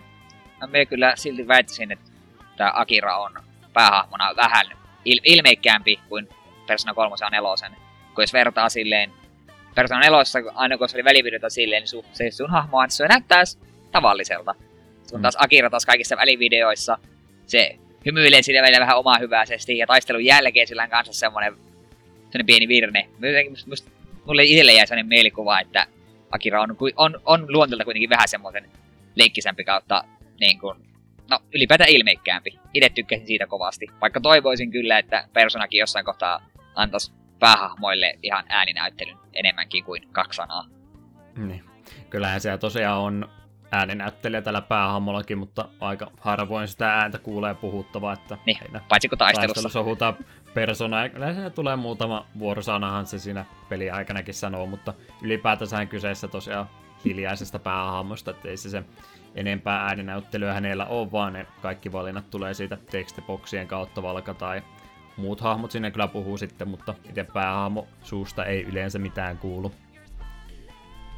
Niin, mitähän siinä nyt niistä valinnoistakaan, eihän niillä nyt semmoista isompaa vaikutusta oikeastaan pelin aikana ole, että lähinnä tota, su- suosii jotain hahmoja, jos saattaa saada sitä myöten niitä sosiaalisia linkkejä vähän levuutettua, varsinkin kun niitä konfidantteja sinne levuttelee, mutta pääjuonen kannalta niin ei sillä hirveästi lähinnä katsoa, että vastaako vakavissaan vai sarkastisesti tai tällä, että ei ole tosiaan semmoista Parakon Renegade vaihtoehtoisena peliaikana sentä.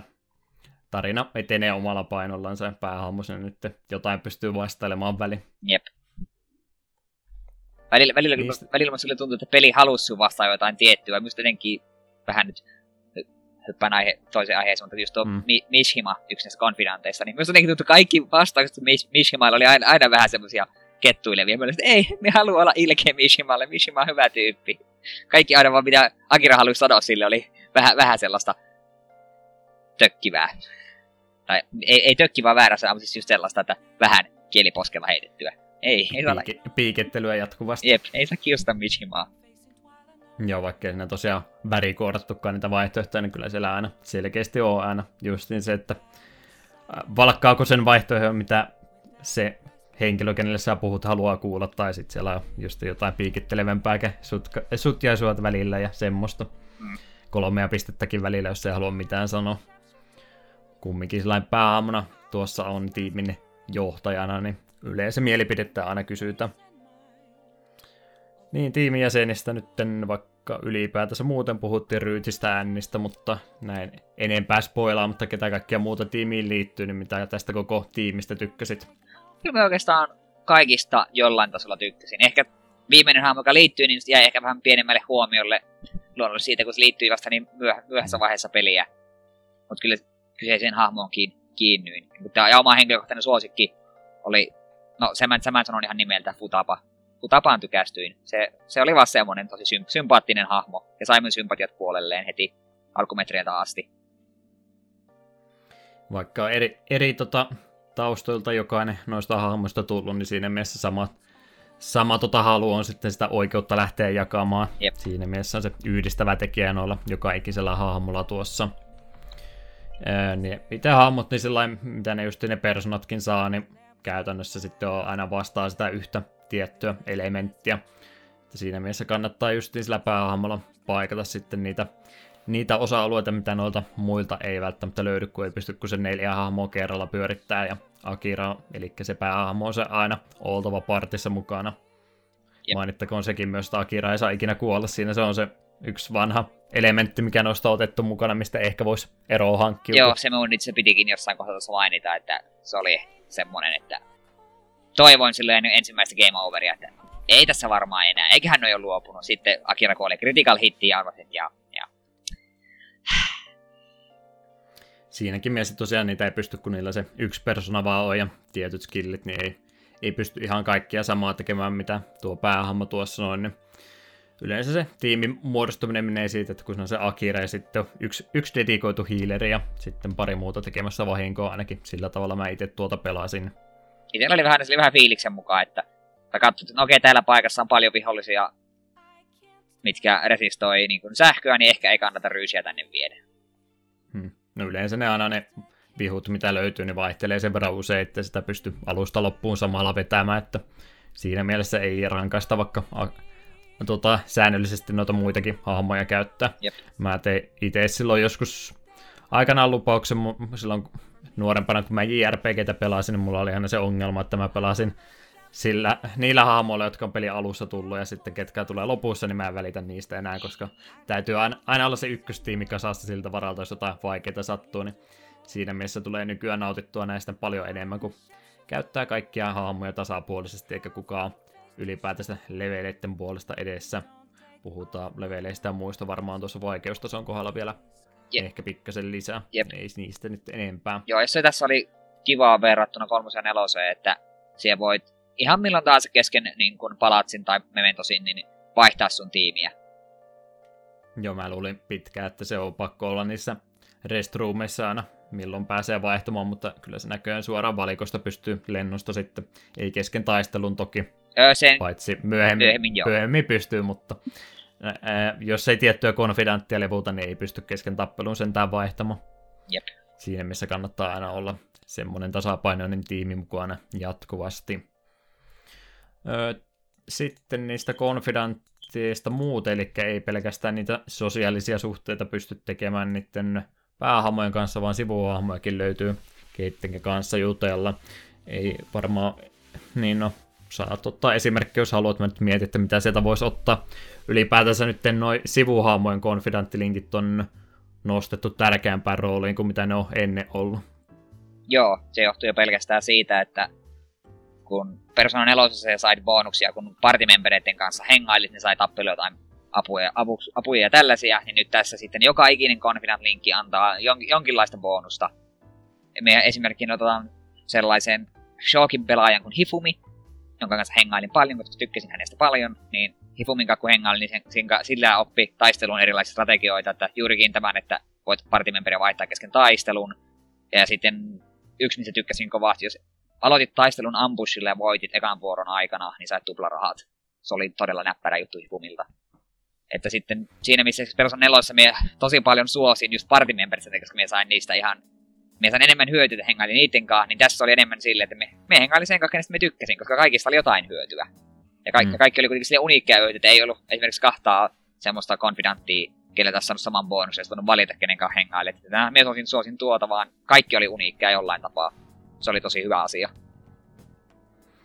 Joo, mulla kävi nelosessa kanssa sama juttu, että mä, en, mä maksimoin kaikki partimemberit ja sitten mä melkein yhtään sivuhahmoin tajunnut, että niiden kanssa kannattaisi kannattaisi viettää aikaa ja sitten tutkia asiaa, niin ei niistä olisi isompaa bonusta sillä saanut muuta kuin sitä heidän arkana-tyyppiänsä, ketä edusti, niin olisi pystynyt maksimoimaan. Tosiaan tuossa ei edes mainittu, mutta ne jokaisella persoonalla saa oma arkana-tyyppinsä, mitä ne edustaa. Jos sä oot sitä maksimoinut sitä linkkiä, joka edustaa sitä samaista, ne pystyy sitten isolevellisempiä arkanoita hommaamaan, ei kun anteeksi personia hommaamaan. Joo, Tani se antaa sen, kun fuusioit, niin saat sitä bonus Mm. expaa rankista riippuen. Ja sitten kun viet kymppiin asti sen rankin, eli maksimiin, niin voit sitten fuusioida vielä jonkun oikein sen kyseisen arkanan vahvimman personan. En tainnut yhtään ainutta sellaista max arkana niin kuin personaa tehdä. Aina nimeen katsot, että okei, tuon niminen pitääpä pitää silmät auki, jos sitä tulee tarjolle, mutta eipä tullut.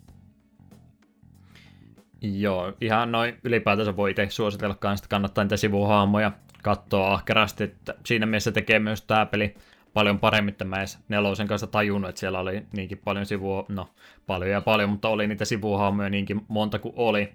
Vitoinen kyllä sillä lailla juonen aikanakin mainittiin parin kertaa, että hei tällaisi tämmöinen henkilö täällä paikassa, kannattaisi ehkä tutustua häneen paremmin. Jep, se oli, Ja noitte- se oli kiva, että peli vähän töni sinun oikeaan suuntaan, että et voinut kokonaan missata, kunhan pidit vaan silmäs auki.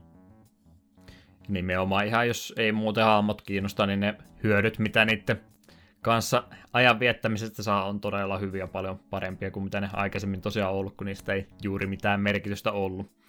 Näissä ne on erittäin hyödyllisiä. Joo. Mitäs muuta hahmoista pahiksista puhetta ehkä kans.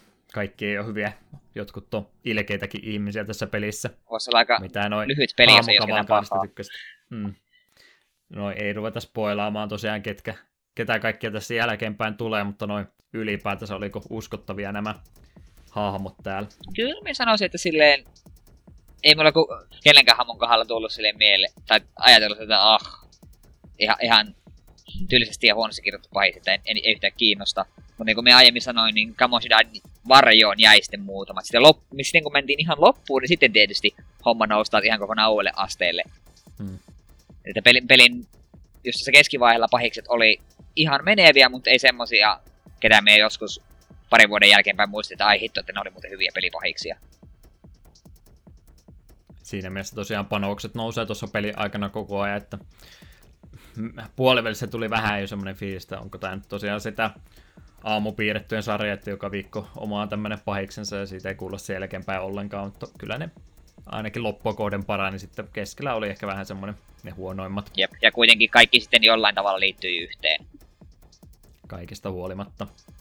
Siinä missä selkeitä pahiksia ne kumminkin oli, että joka, jokainen yrittää yhteiskunnalla jo, jollakin tavalla saavuttaa etua muiden kustannuksella, että ei ollut semmoisia harmaan sävyjä nyt ehkä välttämättä tässä niin paljon esillä. Joo. Kaikki oli selkeästi se, se arvoisia, että kannattikin niiden kanssa vähän sitten yrittää muuttaa niiden taipumuksia. Jep, vaikka jokaisella nyt ehkä oli vähän silleen, niin kuin Kamoshidakin oli sitten, kun se oli piesy silleen, että ei, että kaikki, kaikki aina odottavat minulta niin paljon, ja että vähän niin kuin, yritti niin kuin saada sympatiaa sille, että, että vähän niin kuin yhteiskunta on myös luonut hänessä sellaisen, minkälainen hän on, niin mä olisin ottanut sitä ehkä käynyt vähän voimakkaammin, että mulle mulle ei kertaakaan niin kuin tullut käynyt mielessäkään, että joku näistä pahiksista, että voi ei, että onko hänkin on myös tässä uhri, vaan aina sitten, ei, kyllä, kyllä sinä olet ihan, ihan itse tämän soppasi kehittänyt. No yhteiskunnan uhreihan he myöskin on, mutta No tavallaan joo, Siinä mutta... Se niiden teke, tekemisensä ei silti ole oikein. Niin, se ei oikeuttanut niiden tekoja, se siinä oli. Eikä missään vaiheessa nimenomaan tullut niinku sitä epäilystä, että onko me nyt vaan... Niin. En tiedä itsekään, mitä olin sanomassa. No, tässä rupeaa kavalkaadi olemaan aika hyvin mielestäni läpikäytynä. Toivottavasti me ei nyt ketään tärkeää henkilöä unohdettu. Muuta kuin semmoista henkilöt, joita ei vitti se enempää mainitakaan. Jep, ja noista konfinantistakin voisi yksittäistä puhua enemmän, että miksi niitä tykkää ja silleen, mutta sitten taas kokekaa ne itse. Joo. Mitä enemmän aikaa käyttää, niin ni- niistä paljastuu sitten uusia puolia. Jep. Siinä mielessä tosiaan meillä ei tarkoitus ole kaikkia mahdollista spoilata, vaan suositella vaan pelejä Jep. ylipäätänsä. No se sen ehkä vielä voisin konfidentissa sanoa, että me sen myönnyn, että me hiukan katson enää varten pitkin sitä ennustajanaista. En, en, en tykännyt. En, en vaan tykännyt. Sitten viimeisen Mm. kerran, kun me sen kanssa hengailin, niin sitten oli vähän silleen, no ehkä siellä seuraava kerran varmaan rupeaa siellä selviämään enemmän, mutta sitten peli loppu kesken. Eikä kaduttu. En tykännyt kyseisestä henkilöstä hirveästi. aika loppui kesken, ei ehtinyt kaikkia konfidantteja millään läpi vetämään. Vaikka että New Game Plusan kanssa se onnistuu paljon helpommin, mutta on se pieni riski olemassa, että no en tiedä. Kun ei niitä sitten tosiaan niitä sosiaalisia statteja linkattu niihin enää, niin ehkä se sitten onnistuu vähän helpommin. Kyllä se helpommin onnistuu, mutta ei se tietenkään silti kannattaa vähän niin kuin miettiä, mitä tekee, että Hmm. ei tajua tulee pelin loppupuolelle, että ai niin joo, mä muuten yhden sosiaalisen linkin koko ajan muuten unohtanut. Ei kannata niin montaa päivää viettää siellä hampurilaispaikassa mättämässä hampurilaisia suu. Jep. Jes, siinä varmaan on itse hahmopuolesta nyt sitten kaikki mahdollinen käyty. Ei mulla ainakaan itselleni muuta tuu mieleen, eikä tarvi kaikkia välttämättä kertoakaan. Jotenka edetään eteenpäin. Pieni musiikkibreikki jälleen kerran. Täytyy tätä OSTtä mahdollisimman paljon esitellä tämänkin podcastin aikana, niin siksi tätä musiikkia tavallista enemmän. Tuossa aikaisemmin ollut aika paljon tuommoista tappelumusiikkia ja muuta, niin nyt pari kevyempää tähän päälle tai perään kappaleet olisi tällä kertaa My Home ja Tokyo Daylight.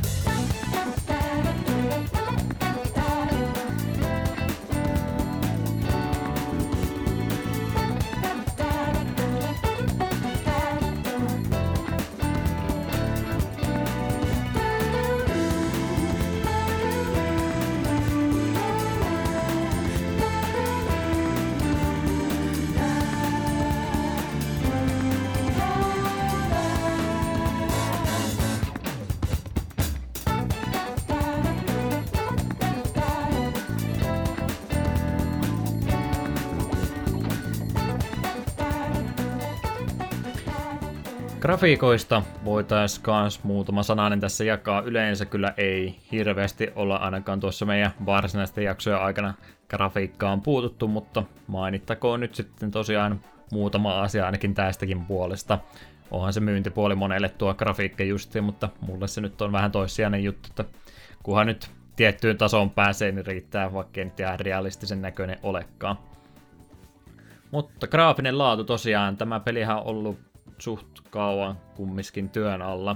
Ainakin luin näin, että Catherinein jälkeen, joka oli tosiaan Atluksen peli myös 2011, niin sen jälkeen alkanut se varsinainen työstö pelille, ja tarkoitushan tämä oli ilmeisesti vaan Pleikkari kolmoselle tehdä.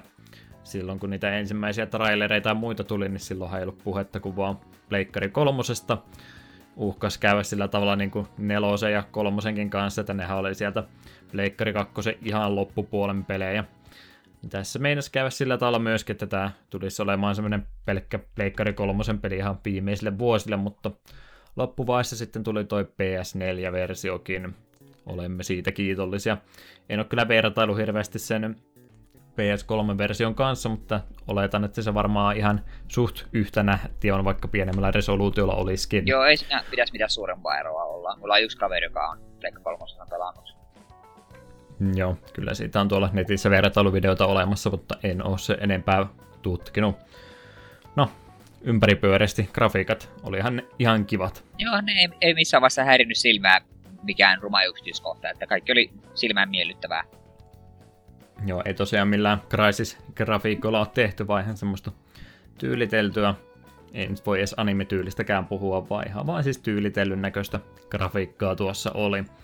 Ja sehän oli myös yksi hyvä myyntipuoli tälle pelille, kun tässä oli niin paljon tuota oikeita paikkoja yritetty jos ei nyt kokonaan sentään, niin tiettyjä maisemia ainakin toisinta pelin kautta, että on noita kahviloita, muun muassa se pääkahvila, missä tuossa peli aikana paljon aikaa vietetään, niin sekin on ilmeisesti ihan oikea kahvila olemassa. Mä tuossa netin kautta kattelin niitä vertailukuvia, että siellä on ihan tosiaan otettu valokuvia ympäri Tokiota ja sen lähiöitä ja niitä sitten, jos se nyt yhden suhde yhteen, niin ainakin suht samalla tavalla mallinnettu tuohon peliin, että kyllä toi kieltämättä ihan Japanilta näyttää tuo peli, jos ei muuta. Jep. Ja nyt tuo tieto, että jossain on oikeasti LeBlancin kahvila, niin ai että mun pitää mennä ihan vaan, vaikka kahvia juokkaan, niin etsimään Japanista oikea sojiro. Hmm. En sisusta siinä en muistaakseni näytä, mutta siis jul, julkisivu oli ainakin ihan niin kuin mallinnettu jostain okay. oikeasta kahvilasta. Sen verran otettakoon takaisin ennen kuin innostut ja rupeat Japanin varalle Kyllä, ja mä vä- väkipakalla mä asun vaan sinne ullakolle, minä asun nyt täällä. Hmm. Siinä mielessä just niin kun tuota peliaikana aikaa vietetään sitten ihan tuolla kaupungin puolella ja muutenkin, niin tosi mukava, että käytetty aikaa siihen, että mallinnettu tommosia oikeita paikkoja. Tosi ei välttämättä nyt ihan samalta näytä, mutta olemassa kumminkin on vastine täällä pelin sisällä. Löytyy tosiaan Shinjukua sieltä ja Sipuja löytyy ja Akihaparaan pääsee kanssa vierailemaan, vaikka siinä nyt ei hirveästi ole kuin yksi tienpätkä ja yksi iso tota, elektroniikkakauppa, mutta kaikesta huolimatta löytyy sieltä kummiskin. Ja niitä muitakin kohteita, en tiedä sitten onko ne kaikki huvipuistot ja semmoset, mitä siinä parin kertaa vilahti ruudulla, en tiedä onko ne oikeita paikkoja, mutta aika monta semmoista oikeaa paikkaa tuosta pelistä kyllä löytyy. Ihan sieltä valikoiden kauttahan niitä mennä, ettei tosiaan tarvi koko kaupungin läpi kävellä niiden perä. Junalla pääsee ja se toimii siinä latausruutuna välillä, kun seuraavaan paikkaan edetään aika vapaasti siinä pääsee peli aikana kulkemaan niitä, että pari ne, mitkä ei kuulu se opiskelijakortin alle, niin joutuu sitten tosiaan muutaman paikkaan kyllä maksamaankin, jos haluaa niihin päästä. Joo, mutta se maksu on niin olematon, että sitä ei oikeastaan edes huomaa. Joo, ei se ollut kuin sen pari sataa jeni, eli pari kolme euroa näin nopsaan pyöristettynä, että jep, jos mi- ei se siitä kiinni jää. Jep, joku miettii, että jokaista ta- taistelussa siinä vaiheessa, kun rupeat pääsemään niille alueille, mitkä vaatii sen, niin taistelussa saat varmaan lähemmäksi tonnia jo per taistelu. Ei, ei, ei paljon kukkaroa, kukkaroa rasita nämä junamatkat. Mm. Joka on ihan hyvä. Kyllä olisi ärsyttänyt, jos olisi huomannut, jos että aijaa, ei mulla varaa mennä hengailemaan tuohon Confidantin kanssa. Että isohan se on, onko se nyt se Shibuya justiin se, missä on se pääjuna-asema ja kaikki kaupat siinä muuta, ja siitä pääsi sitten sinne mm, yhdelle kauppatielle, mikä nyt taas olikaan, mulla menee jo paikat päässä, niin sekaisin, mikä mahtoi olla kyseessä, mutta Ai siis se, miss, se on se is... missä, missä se Soiron kahvila oli kanssa. Se... E, niin se on se, Kens, ei mikä se alueen nimi olikaan. Et sä näin muista. Kan... Unohtunut jo paikan nimet kumminkin. No, kumminkin sillä vastineita siitä pelistä, mutta monesta löytyy. Se on se iso alue tosiaan se, mistä pääsee sitten sinne, missä on tosiaan se juna-asema ja muuta. On nyt omituinen blokki päässä taas, kun en muista tuotakaan paikan nimeä ulkoa, mutta olkoon mikä oli. Ihan nätin näköinen pelihän tuo, ja tosiaan valikothan siinä on tosi tyylitellyn näköisiä. Joo, se on niinku yksi, jos tätä peliä pitäisi kuvailla tasaan yhdellä sanalla, on se tyyli. Se on kaikin puolin todella tyylikäs peli. Se tota, nauratti kovasti silloin, kun näki niitä ensimmäisiä trailereita pelistä, että Persona 5 on varmaan luokkansa ainoita peliä, jotka näyttää trailerissa valikoita, kun ne oli niin hienon näköisiä. Tos, tosi siistin näköisiä. Semmoisen havainnon mä tuosta pelistä tein, että tuossa oli päävärit aika lailla punaisen ja musta välillä. Silloin kun mä miettin noita vanhoja pelejä taaksepäin, niin kyllähän niissäkin on ollut ne kaksi pääväriä. Nelosessa oli keltainen ja musta ja kolmossa sitten sininen ja musta. Joo, niin se kyllä. Me itse nyt kun se sun listaa tästä katoin, niin joo, niin se kyllä menee. Tosiaan punaista väriä on paljon sinne ihan pelkästään tappeluvalikoittenkin luonnolla sitä mustaa sinä ja punaista pohjalla varjostuksena. Siinä mielessä en tiedä, onko tämä joku ihan, no onhan tämä pakko olla, ei tämä nyt vahingossakaan tätä päätöstä ole tehnyt, että mikähän mahtaa sitten Persona 6 olla se vihreä ja musta. Se voit sitä olla. Metsään sijoittuu metsäkaupunki. Valkoinen ja musta, niin jotain vuoristoseutu. Lumivuorille. Ve- veikkailu on veikkailu. Joo, valikot oli tosiaan todella tyylikkäästi tehty, ei ole kovinkaan sekaavat, ettei monta valikkoa tarvitse kerralla mennä sisällä. No on se vähän omituisia, kun partimempereitäkin vielä vaihtelee, että se pitää sieltä statsi-sivujen kautta mennä. Joo. Ehkä siitä nyt pieni miinus, että se on vähän piilotettu sinne. Mutta noin muuten. Jep. Tutorialejahan sieltä löytyy valikosta kanssa pitkät listat sitten, jos ei ne jää muistiin. Niitä nimittäin tulee todella monta siinä pelin aikana. Se ihan näyttää, että miten mikäkin asia hoidetaan, niin niitäkin pystyy kyllä sieltä sitten valikon kautta lunttailemaan. Jep. Piti ne tarkkaan lukea, vaikka Persona veteraani vähän onkin, niin piti silti lukea, onko, onko kyllä jotain u- uutta, uutta kivaa pientä. Ja sitten just ne asiat, mitkä oli uutta kivaa, just niinku technical damage ja nuo, niin niistä sanoo vaan Morgana, että äh, menneet, jaksa näitä opettaa, että käy kattoo sieltä itse sieltä helpistä niin näitä tarkemmin. Kiitos. Ju- juuri ne olisin halunnut nähdä. Että onneksi löytyy sieltä vielä. Niin, ja välivideoitahan tuossa pelissä tosiaan on, ei nyt paljon, mutta Enemmän kuin aika nelosessa. kuin, no aika paljon enemmän. Ja siis tosiaan meinaa sitä, että on niitä äh, tota, peli omilla grafiikoilla tehtyjä välivideoita on, ja sitten on ihan tosiaan animoitujakin, mitkä on ihan tyylikkään näköisiä. Joo, monta kertaa oli vaikka silleen, että ah, tää voit te tehkää tästä kanssa edes kohtalainen anime, niin katson ihan mielelläni. Hmm. Tosiaan semmoisia tärkeisiä tota, juone hetkiä on noita animoituja pätkiäkin sitten hyödynnetty. Ihan tyylikkäitä nekin myös. Grafiikoista ei varmaan se enempää niin, no framerateista eihän tuossa mitään ongelmia senkään suhteen ollut, ei se nyt mitään semmoista niin kiireistä kohtaa tulla, että ei se peli rupea tökittämäänkään missään kohtaa. En ainakaan muista kertaakaan, että olisi mun silmää pistänyt ja yle, yleensä pistää, jos semmoista tapahtuu, että peli pyörii nätisti. Joo, ei ollut oman silmään mitään. Ja jos oli se, että minun silmään ei osu mitään, niin ei kyllä kerro vielä mitään, mutta jos ei mitään, niin se sanoi jo jotain. Kyllä me tästä ollaan riidelty jo monen kertaan, että toinen sanoi, että ei siinä mitään ollut ja toinen yrittää selittää, että eikö sä nähnyt tuotakaan. Joo, hyvin pyörii, hyvältä näyttää. Se on tiivistys tuosta graafisesta puolesta. Tähän pätkään tuo vaikeustasostakin voitaisiin vaikka pikkasen puhua vielä. Eli Eetu oli pelannut normaalilla tämän peliä ja mä pelasin hardilla. Eihän edellisessä ollut edes vaikeustasoja valittavanakaan, Ei vissiin, vai oliko? Kun Goldenissa vissiin Persona 4 oli jo, mutta me en ole varma oliko tavan Persona 4. Mutta me ylipäätään tällais, me, me yleensä lähden sille mentolle, että me pelaan kaikki pelit ekaa kertaa normaalilla ja varmuuden varalta. Mm. Plus etenkin kun me osaan kunnioittaa Shin Megami Tensien vaikeusastetta, Lucifer Skull heitteli minun seinille ja opetti mulle, että näitä, näitä pelejä pitää kunnioittaa. Niin, niin. Kyllä ne ilkeiksena välillä menee. Mä yleensä justiin pistän siitä normista yhden, yhden tai kaksi sommalle yleensä ja pudotan sitten, jos on mahdollista. Saa sitten jonkin verran haastetta, mutta ei liikaa välttämättä. Mutta noin niin, haluatko vaikeustasosta tari- ää, retkestäsi puhua, oliko isoja ongelmia normaalilla pelaatessa? Ei mitään isoja ongelmia, että peli eteni silleen suht, suhteellisen mukavasti, mutta piti kuitenkin olla niinku varovainen, että en soitellen sotaa ei lähetty kovinkaan herkästi. Ja no, parikin tappelu oli ihan normaali vihollisia vastaan, että ihan niinku helppo juttu. Sitten tulee yksi missi tai vihollinen krittaa väärällä, väärällä hetkellä, niin kas kummaa peli heittääkin sut al- alkuvalikkoon. Et se on hyvin pienestä kiinni, miten näissä peleissä lähtee tämä mihin suuntaan taistelu menee. Että helppo voitto muuttuu nimittäin nöyryttäväksi tappioksi nopsaan. Ja pomoissa piti kuitenkin kaikissa olla aika varpaillaan, että loppua kohdenkin niin jouduin jopa normaalikin pelatissa pitämään buffeja yllä ja viimeinen pomo oikeasti pisti vähän hikoilemaan, kun oikeasti vähän jännitti, että miten tässä käy.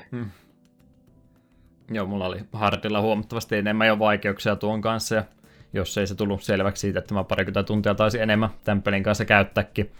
Ei nyt hirveästi mennyt aikaa uudestaan tekemiseen, mutta tuli, välillä tuli semmoisia vartin puolen tunnin tota, aikatappioita siitä, kun ei ollut päässyt vähän aikaan tallentamaan, ja sitten lähti henki yhtäkkiä pois. Ei sillä tosiaan, jos weaknessit tiesi ja tällainen, niin eihän se sitten tosiaan mitään ongelmaa sinänsä ollut. Kumminkin vuoro, vuoropohjaisesta pelistä kyse, ennen kuin saa vain se weaknessin sisään, niin pystyy sitten ne viholliset hoitaa ennen kuin ne pääsee takaisin lyömään. Mutta sitten tuli niitä tilanteita varsinkin, jos kävi sillä tavalla, että viholliset pääsi mut yllättäen sillä ampusilla, niin mulla oli kyllä oikeasti, oli peli missä tahansa vaiheessa, niin aina vähän paniikki päällä, että nyt, nyt saattaa henki lähteä, koska noi pääsi yllättämään ja iskee sieltä joka ikinen vihollinen nyt ainakin kertaalleen sisään semmoisia ongelmia tosiaan, kun on vuoropohjaista pelistä kyse, ja päähahmo on se tärkeä hahmo, niin välillä tosiaan kävi sillä, että no se päätti kolme vihollista lyödä ker- tota peräkkäin Akiraa, ja henkihän siinä sitten lähti, ja ei muuta kuin vaan sieltä viisi kerrosta ylempää lähtee uudestaan vetämään.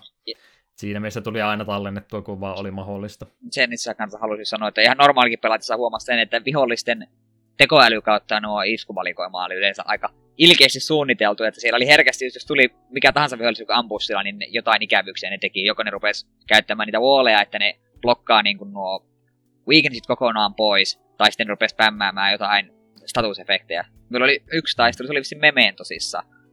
Olin sille, just tuli ampussilla, vihollinen pistää kai, niin kuin Fierin parille mun hahmolle. No, ei tässä, ei tässä mitään, että Akira on nyt Fierissä, ei tässä mitään hätää, että voitan tämän tappelun parissa kierroksissa. Sitten seuraavalla vuorolla se vihollinen käytti niin Ghastly Whale vai mikä, mikä tappaa kaikki hahmot, jotka on Fierissä.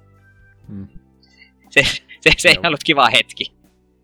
Joo, on siinä vähän turhauttavaa välillä tuntuu, kun kaikki näyttää hyvältä, kaikki on täysin heloissa ja sitten lähtee yhtäkkiä henki pois, mutta jos olisi paremmin niin kuin, ei, ei olisi ämpyssiin joutunut, niin tietysti siitäkin olisi selvinnyt. Välillä vaan tuntuu tosiaan siltä, että nyt olisi ehkä ollut vähän reilumpaa, jos ne olisi tehnyt vähemmän vahinkoa. Se on vaan niin hankala tasapainottaa tuommoista vuoropohjasta, että joko se tekee tuommoisen yllätyksen, että se tappaa kerralla, tai sitten jos, jos se ei tapakaan kerralla, niin yleensä pystyy kääntämään sen tappelun välittömästi. Varsinkin kun kaikki noin parantavat, tai et melkein heti pelin puolivälin kohdalta, niin parantaa aina täyteen helttiin, niin ei tule semmoista tota ongelmaa yleensä, että se on, joko henki lähtee tai sitten se ei lähde, joko tai. Ei, ei ole semmoista, niin, miten se nyt oikein selittäisi.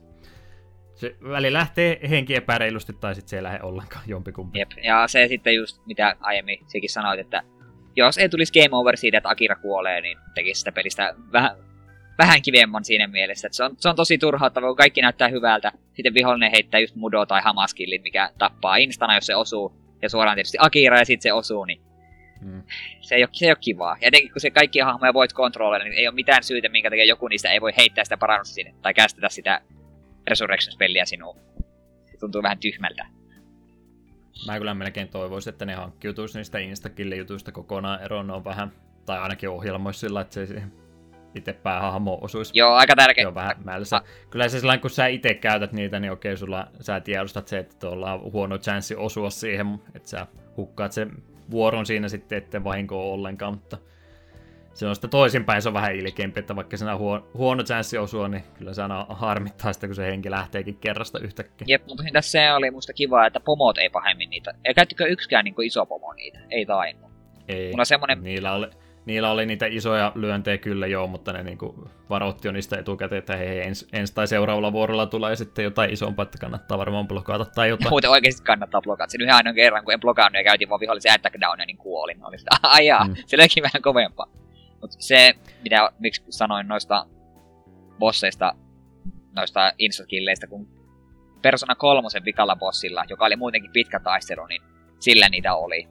Mulla oli ihan hirvittävä mm. määrä niitä esineitä, jotka suojasut instakilliltä. Niitä menikin iso kasa sen taistelun aikana.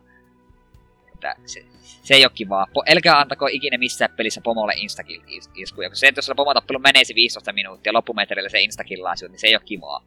Se ei, vaan oo, se ei ole kivaa. Ei oo, ei. Tosiaan yleensä ne kuolemat useimmiten tapahtui kyllä nimenomaan ihan tuommoissa perusvihoja vastaan, jos ne pääsi ampussaamaan. Kyllä bosseihinkin tuli pari kertaa kuoltua, mutta ei kyllä niin usein. Se on vähän sitä, että miten sä suhtaudutkin niin, että mulla oli ainakin systeemi niiden bossien kanssa, että niissä oli jatkuvasti oltava joko ainakin yksi debuffi ja itsellä ainakin joku defense up tai joku tämmönen vähintäänkin, ettei tapahtunut sitten mitään yllättävää. Kyllä mä aika järjestelmällisesti pyöritin niitä buffeja ja debuffeja jatkuvasti bossien kanssa. Mutta, mutta muuten nyt ei sellainen niin isompaa ongelmaa. Siinä on sitten tosiaan se Merciless vaikeustaso DLCnä vielä olemassa. Mä sitä asiaa tutkin, niin se nyt ei hardista sitten enää niin, niin paljon hankalempi onneksi ole ainakaan vahingon puolesta, että se pysyy samana, mutta se sitten leikkaa sitä saadu expa ja rahan määrää aika runsaasti, että saa vain 40 prosenttia siitä, mitä saisi hardilla ja normaalilla. Siitä varmaan ongelmia sitten aiheutuu ja grindausta ainakin, jos ei mitään muuta. Niin, että sanonut myös se technical ja critical tavan teki kolmikertaista. Se oli jo, joo. Eli sitten kannattaa todellakin paikata ne weaknessit sieltä alta pois. Mutta jos Mercilessä pelaat, niin olet todennäköisesti jo sen kerran läpäissyt, että en suosittele sillä aloittamaan kyllä kenenkään. Ja se voi- olla vähän turha karu pudotus. Etenkään jos ei ole minkäänlaista aiempaa kokemusta näistä Shin Megami, Shin Megami Tensei tai ylipäätään niin kuin Warpost rool, roolipeleistä.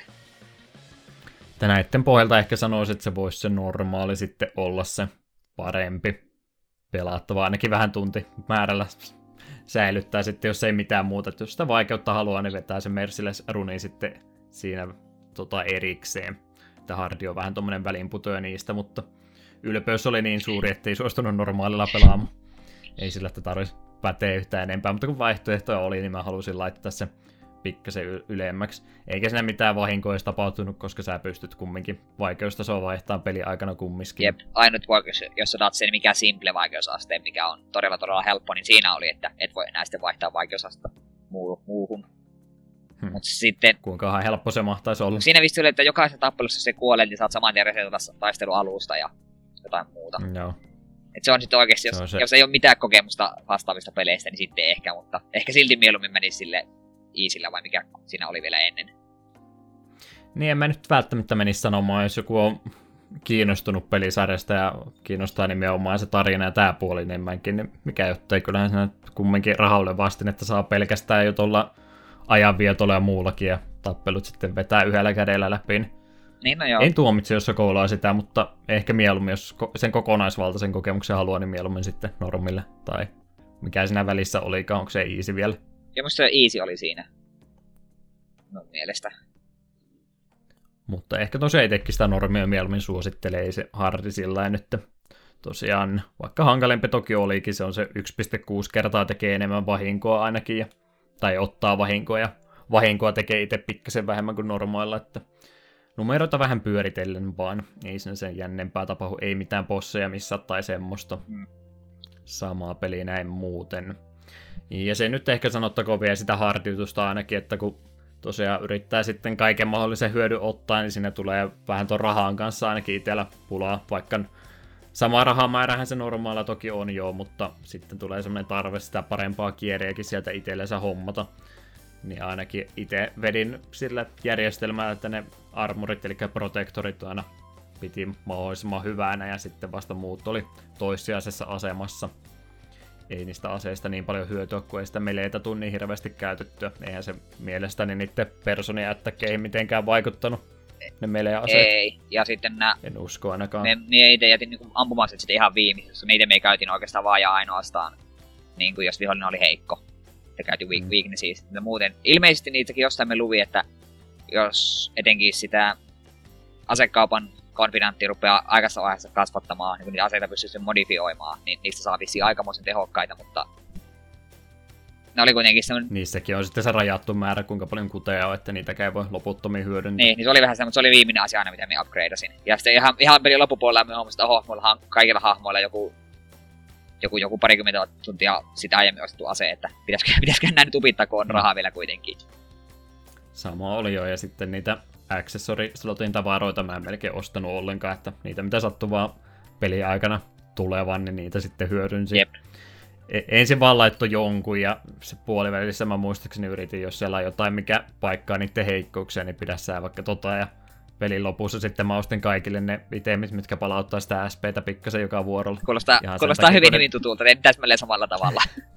Okei, okay, koska ne loppupään tappelut oli niin pitkiä hardilla ainakin itselläni, että se oli pakko olla sitten sitä kestoa niiden kanssa, ettei lopu, lopu kesken, koska sitä SP, eli se on se SP tosiaan se, mikä, mitä hyödynnetään, kun käyttää niitä personien skilliä, niin sitä on rajoitettu määrä ja pelissä ei pysty ostamaan niitä itemeitä oikeastaan ollenkaan. Että siinä on se pari mahdollista vaan siellä kahvilassa pystyy sitä kahvia keittämään, mutta sekin on vain kerran päivässä, että oikeastaan muutaman semmoisen itemisenä peliaikana saa, niin jos se ei ole pakko, niin ei kannata käyttää ollenkaan, että vetää niin pitkälle aina palatse ja mementosia, kun SPtä riittää. Sitten pistää sen päivän pakettia ja jatkaa huomenna, huomisen puolella, kun on taas täynnä uudesta. Mm. Onkohan siinä vaikeustasosta nyt kaikki? Eiköhän siinä ollut kaikki päällisin puolin. Hyvä, hyvä. Vasta ollaan 2 tuntia 15 minuuttia puhuttu, joten pidetään pieni breikki vielä. Meillä muutama puhe aihe kyllä täältä löytyy, niin varmaan sinne kolmeen tuntiin kohta päästäänkin.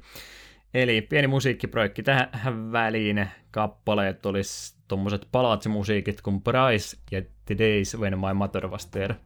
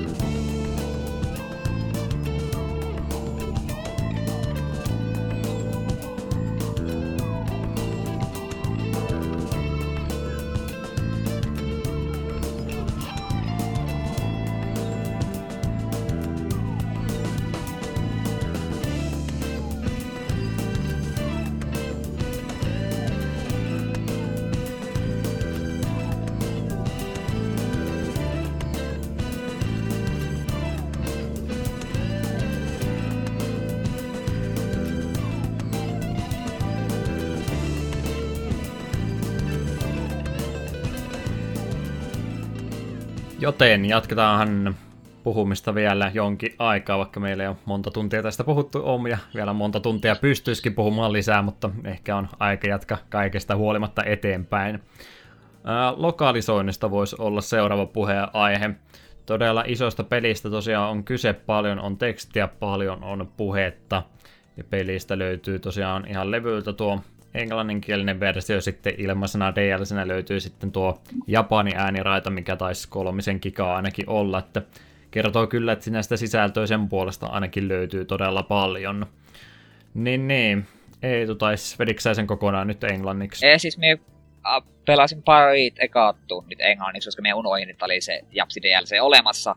Sitten me, va- okay. sitten vaihoin testimille sen Japsi ääniraiden ja sitten me pysyin siinä loppupelin, koska me vaan tykästyi niihin ääniin niin paljon, että en halunnut enää vaihtaa. Vaikka ne äänetkin, mitä me kuuntelin, ne oli ihan hyvät.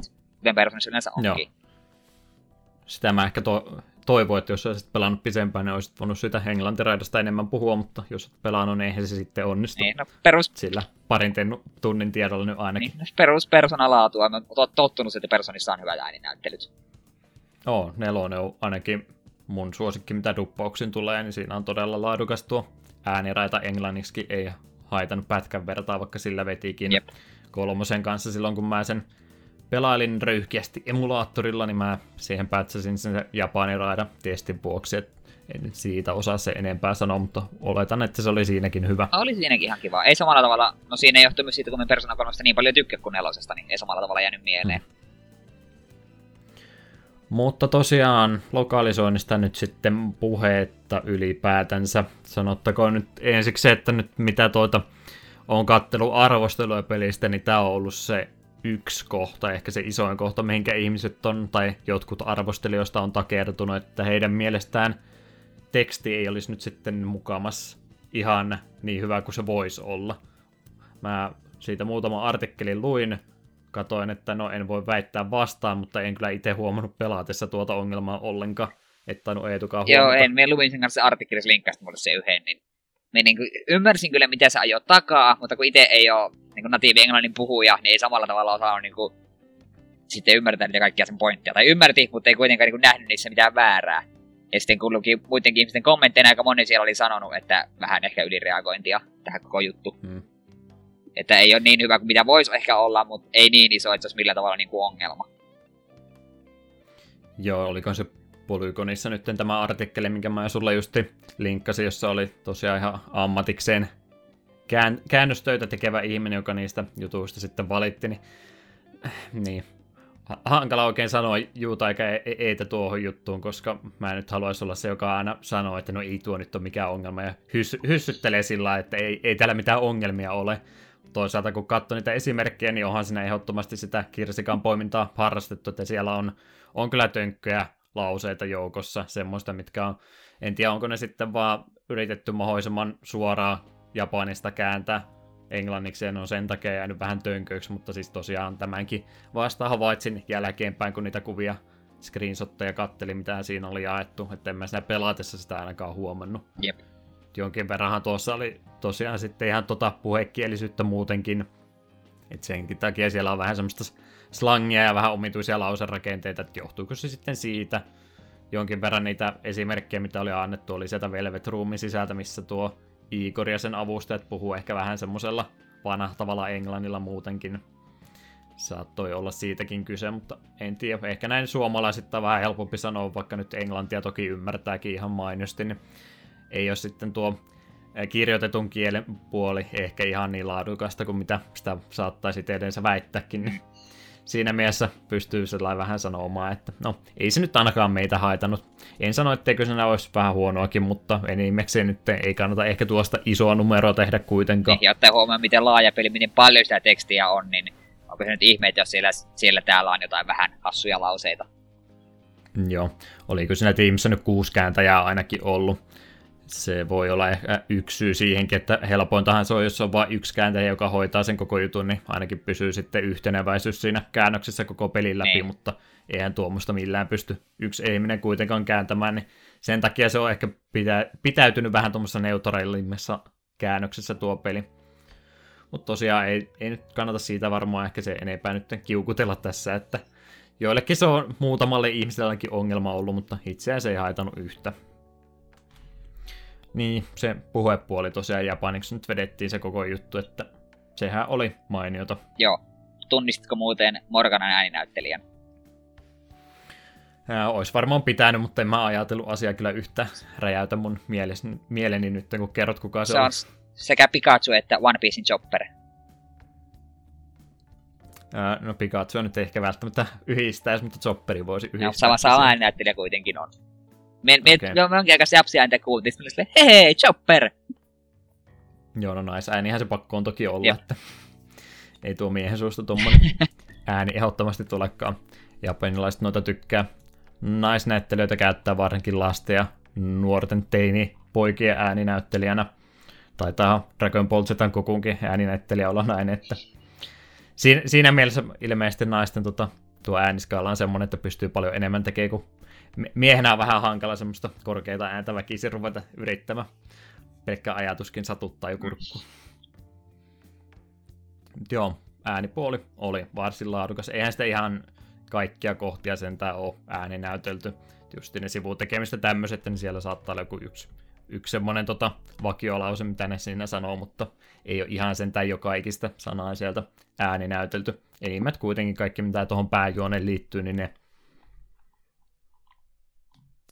ei vastaväitteitä. Ei ole vasta. Hyvä. Siinä nyt lokalisoinnin puolesta tosiaan ihan mainio mielestäni on, vaikka jotkut siitä nyt oli mielensä pahoittanutkin, että tämä nyt ei ole tarpeeksi hyvä. Minä sanoin, että on hyvä, ei vaan tarpeeksi hyvä, vaan kaiken puoli hyvä. Jep. Ö, puhumisen lisäksi äänipuolesta vaikka sitten musiikeista. Musiikithan on tärkeä osa näitä Persona-peliä ollut alusta asti, eikä tämänkään kanssa ole kyllä yhtään mutkia vedetty suoraksi. Tosiaan Shoji Meguro on tämä säveltä, joka on jälleen kerran palannut musiikkia personojen tekemään. Sen verran muutama tieto. Tietojuttu tuosta ylös otin tosiaan 71 vuonna syntynyt, itse asiassa on aika nuori, kun nyt rupeaa miettimään. Ei se on 18 vuotta, 17 vuotta meitä nuorempi, Vanhempi. Vanhempi. No, Niin, meitä anteeksi. nuorempi. Nuorempi, oo, se on siellä 10-vuotiaana. 10-vuotias tällä hetkellä, oo, hupsista. Kompurointia sanojen kanssa. No, suhteellisen nuori. Niin no, aina nyt melkein 50, mutta yritän, yritän tässä nyt salaa tota, vaan väittää, että ei me vaan ole vielä olla. Että, hyvä, jos itse uskot kun- siihen. joo.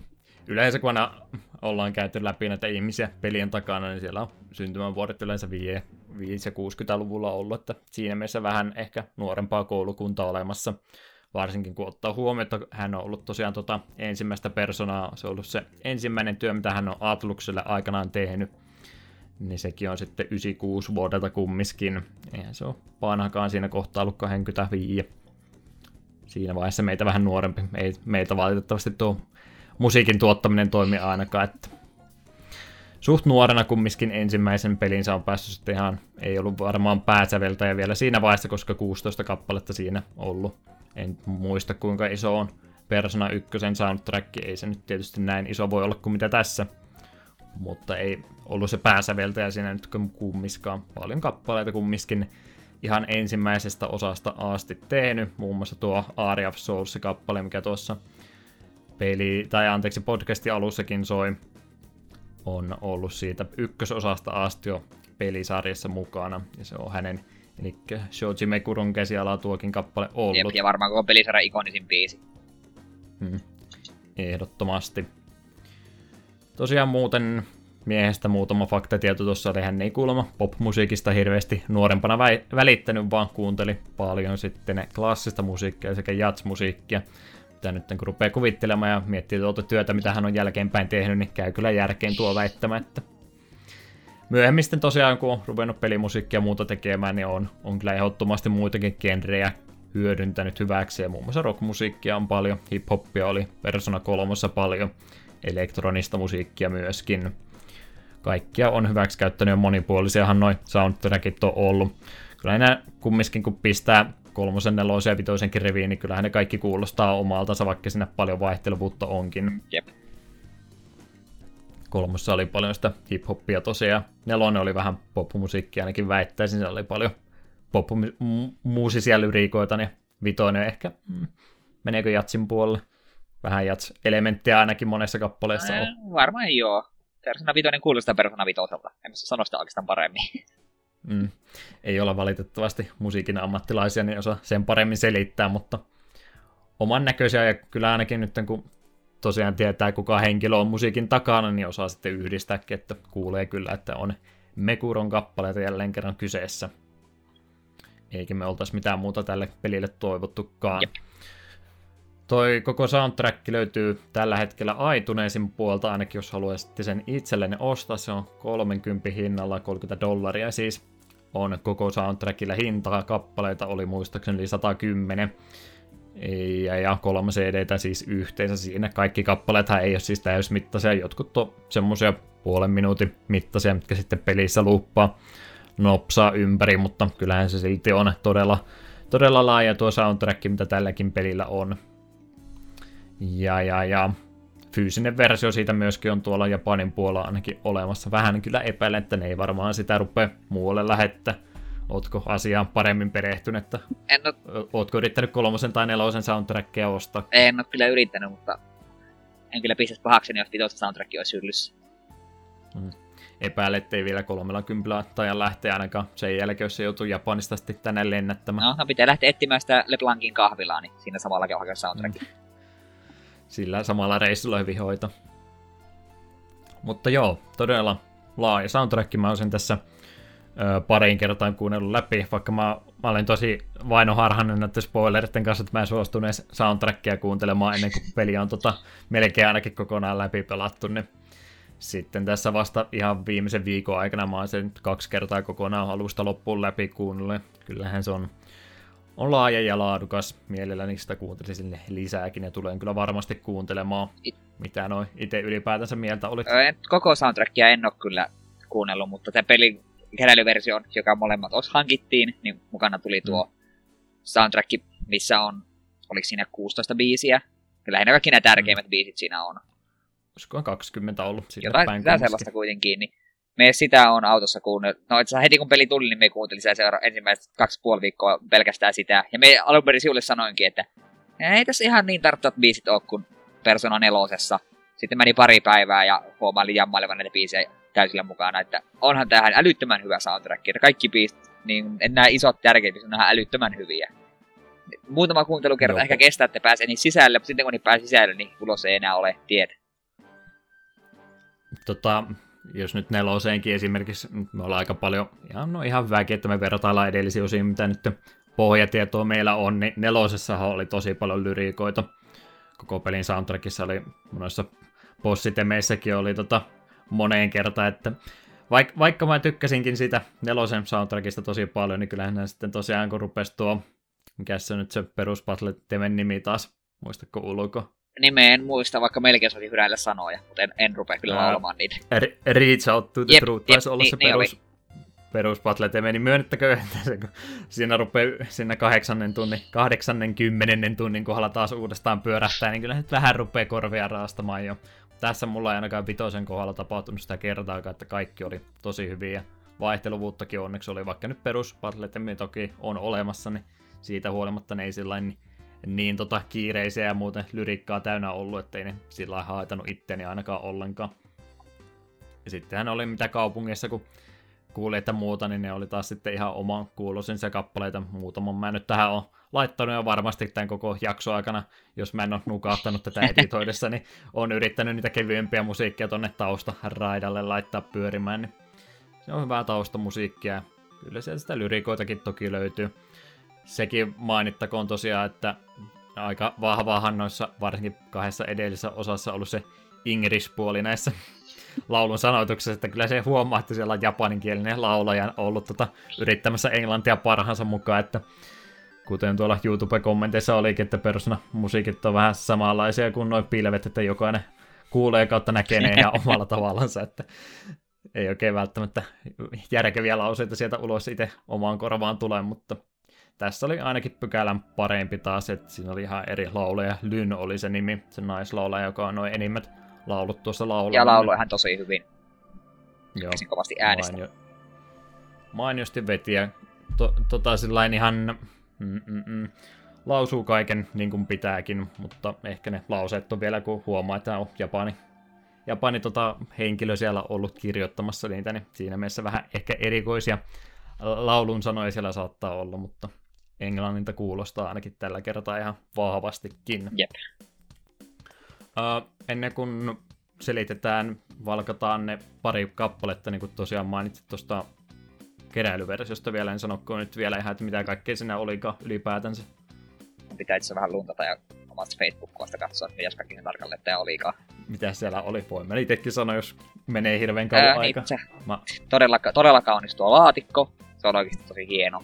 Sitten siinä tuli kovakantinen tuo artbookki, jossa oli kaikista päähahmot niiden personista ja muutamista muistakin ja vähän tekstiä. Sitten just tuo soundtrack selectioni Sounds of Rebellion nimellä näköjään. Sitten tuli peli tuli tuommoissa tosi hienossa steelbookissa. Sitten tuli pikkuinen Morgana pehmolelu, mikä on tässä minun läppäriversio koko ajan, kun on niin siisti. Jaha. Sä otit sen sentään pussista Otin. pois, mä en suostunut vielä. Ja sitten tuli tuo Shuyin Academyn koululaukku, mikä on täsmälleen samalle, mitä pelihahmotkin käyttää. Ja itselläni se kuljettaa nyt pari mun Magic the Gathering-pakkaa, se on käytössä. Aha, hyötykäyttöön meni. Kyllä. Mä säästelen sitä vielä siltä varalta, jos vielä koulupenkille joskus eksyy tässä uudestaan. niin siihen pistää sitten ne pari kirjaa, mitä siihen mahtuu. Siinä kyllä hirveästi tilaa tainnut olla. Oliko se kuinka iso? On se riittävän, kun MTG-pakat siinä menee oikein mukavasti edes. Minulla on siellä 5 vai 6 pakkaa ja siinä on päälle reilusti tilaa, että evästä tarvii peli, pitkin peli-iltoihin mukaan. Hmm. Ja ihan niinku laaduk- laadukas kassi, että ei ole mikään tuommoinen halppis, vaan ihan hyvä. Joo, mä olin tota, varovainen ja mä en ottanut kyllä sen pelin sieltä ulos, vai kaikki muut on vielä siellä paketissa. Mitä? Et- oo sitä kirjaakaan, en ole kirjaakaan avannut vielä. Kaikki on siellä vielä mintissä kunnossa. Kannattaa ne, se artbook lailla läpi, se on siellähän siistejä. Täytyy ottaa, ja menihän se arvo jo alas, kun se itse paketin avasi, niin ei sitä nyt enää kannata säästelläkään. No ihan kun se mukaan joskus sen möihit pois. Niin, eihän mä sitä tule ikinä myymään kummiskaan. Niin väliäkös tuolla. Pää, oli ne silloin, kyllä mä sanoin, kun se paketti tuli, että kehtaako tuolta ei avatakaan, että on, se, on sen kokoinenkin, että tuli ihan isossa boksissa tosiaan postin kautta tuo paketti. Niin, niin. Ei sitä sentään viittinyt sitä tehdä toistilan pelkän peli erikseen, jättänyt sen tota muoveissa vielä esille. Ei niitä nyt sen takia kannata pelejä ostaa, että niitä vaan tuonne jemmaan laittaa, eikä niihin ikinä Jep, koska. kyllä jokainen keräilyversio, minkä me ostan, niin kyllä menee avaan ja kaikki käyn läpi. Ja sitten jos on jotain tuommoista käyttötavaraa kautta figuureja, niin kyllä ne esille laitetaan. se nyt halusi ainakin mainita vielä, että oli siinä mielessä poikkeavaa käytöstä multa, että oli ensimmäinen keräilyversio, mitä mä oon ikinä mistään pelistä ostanut pois lukee ja saattaa olla jotain digitaalisia pelejä, mistä on keräilyversio, mutta ei niitä nyt ehdottomasti lasketa, mutta en ole ikinä viittinyt ostaa, koska mulle se peli on aina riittänyt. Et muu, kaikki muu krääsä on nimenomaan krääsää yleensä ollut, että mä halunnutkaan sitten mitään muuta oikeastaan tilata. Ainoa poikkeus, missä mä ekaa kertaa harkitsin, että nyt mä haluan se keräilyversio, oli toi Pleikkari 3 Ninokuni, mistä mä silloin Savonlinnassa asuessani vielä yritin e- siellä Tripi-hahmoa heiluttelee ruudussa tällä hetkellä, joka ei podcastissa kyllä kuullut tietysti, mutta tosiaan yritin sitä Ninokunin keräilyversiota epätoivoisena etsiä, no en tietysti niitä jakanut hirveästi peruskivin jalkakaupuissa, että se oli turha reissu. Ei löytynyt edes pelkkää peliä, niin joutui sen lataamaan sitten. Ja jälkeenpäin katsoin, niin nehän hintaa tuli niille paketeille niin paljon, että ei nyt vittinyt 300 euroa maksaa niistä. niin Onneksi, Jäi sitten homma. onneksi ennakkotilasi omani silloin heti, kun se tuli. Koska jälkikäteen, jälkikäteen on kuullut, että pari kaveri ei heti tilannut ja sitten ne jäi saamatta. Joo, se olisi ollut mukava homma, tai se vähän harmitti. Se oli mun itse asiassa mun, Tää oli nyt sitten tosiaan se oli asiassa mun ensimmäinen keräilyversio, mitä mä oon ostanut ja siitä tämä pakko meille jäi näihin. Nämä on vaan niin kivoja. Enpä itse tosiaan, en varmaan tu- tulevaisuudessakaan hirveästi ostamaan, mutta tää oli ehdottomasti kumminkin sen 5 vuotta, 6 vuotta, kun tuosta nyt on aikaa, kun on Persona 4 pelannut ja siitä asti oottanut, että milloin se tulee, niin sen takia tuli kyllä varattua. Tuli itse asiassa, mä maks- maksettiin silloin vuosi sitten, kun toi pelihän on myöhästynyt useammankin kerran tässä vuoden aikana. 2014 hän tämä piti tulla ulos, niin tuli maksettu jo hyvissä ajoin sitten, että varmasti saa tuon noin. Ei ole kaduttanut. Tosiaan 99 euroa maksaa ja 115 tuntia kesti pelattavaa, niin siinä mielessä oli ihan hintalaatuisuuden edelleenkin kohdalla. Jep, siinä vaiheessa kun pelitunnit ylittää hinnan, niin silloin mun mielestä aina on niin kun Mm. ihan ollut ostamisen arvo. Niin jos puhutaan vielä keräilyversiosta, niin ihan ehdottomasti. Ja ottaa siis huomioon, että miten laadukka, laadukas se laukkukin ja miten hieno tuo on, niin myös se 9 euroa on ihan järkevä hinta. Minun oma niin kuin, ehkä maksimihinta keräilyversiolle menee just näissä 120 tienoilla, mutta silloinkin sinne pitää olla oikeasti jotakin, minkä takia me oikeasti haluan sen. Sitten jos menee yli sen hinnan, sitten se on vähän silleen, että ei, ei, ei, ei kyllä viiti. Mm.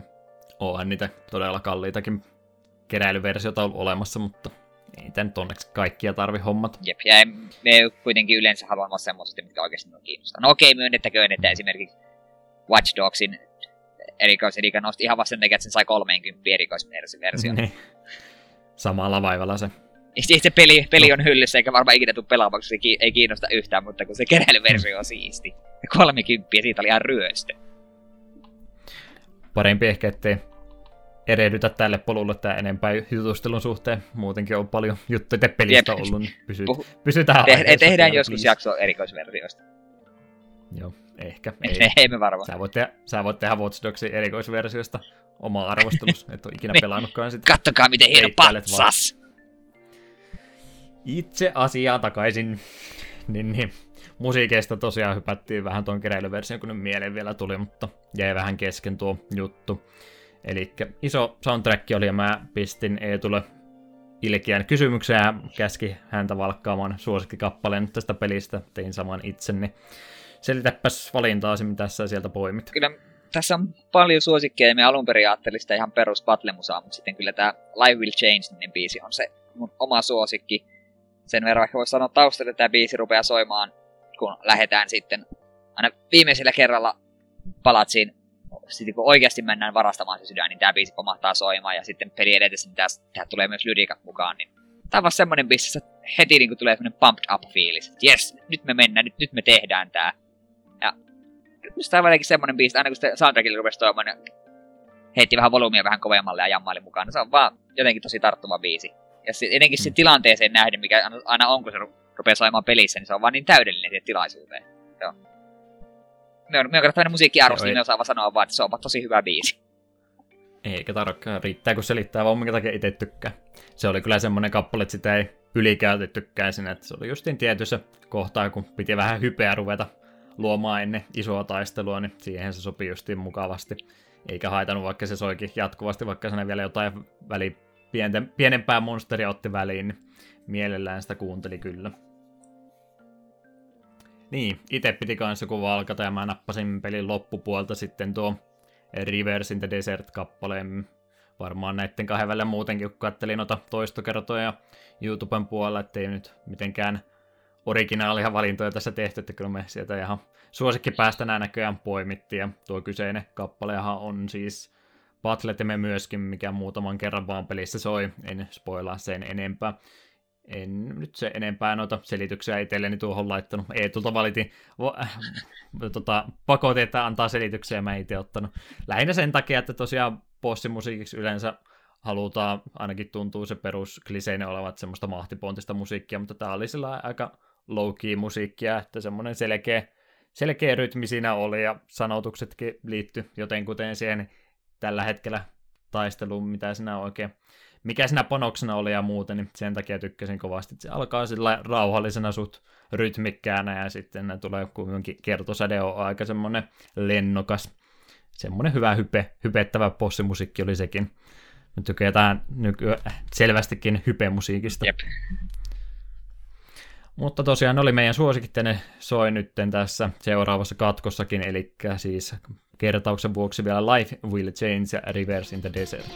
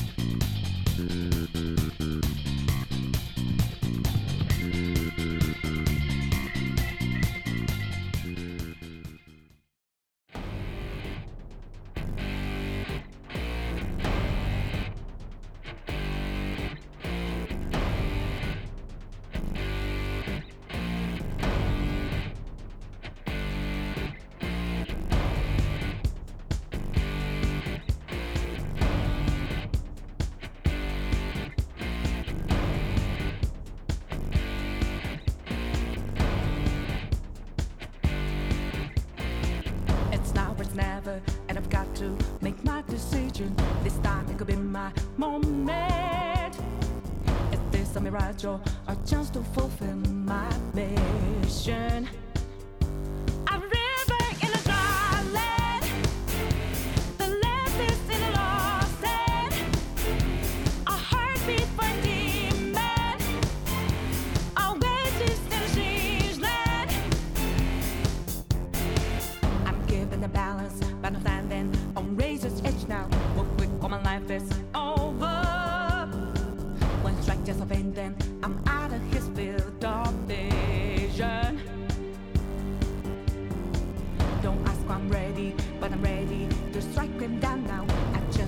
Stars. There's no time for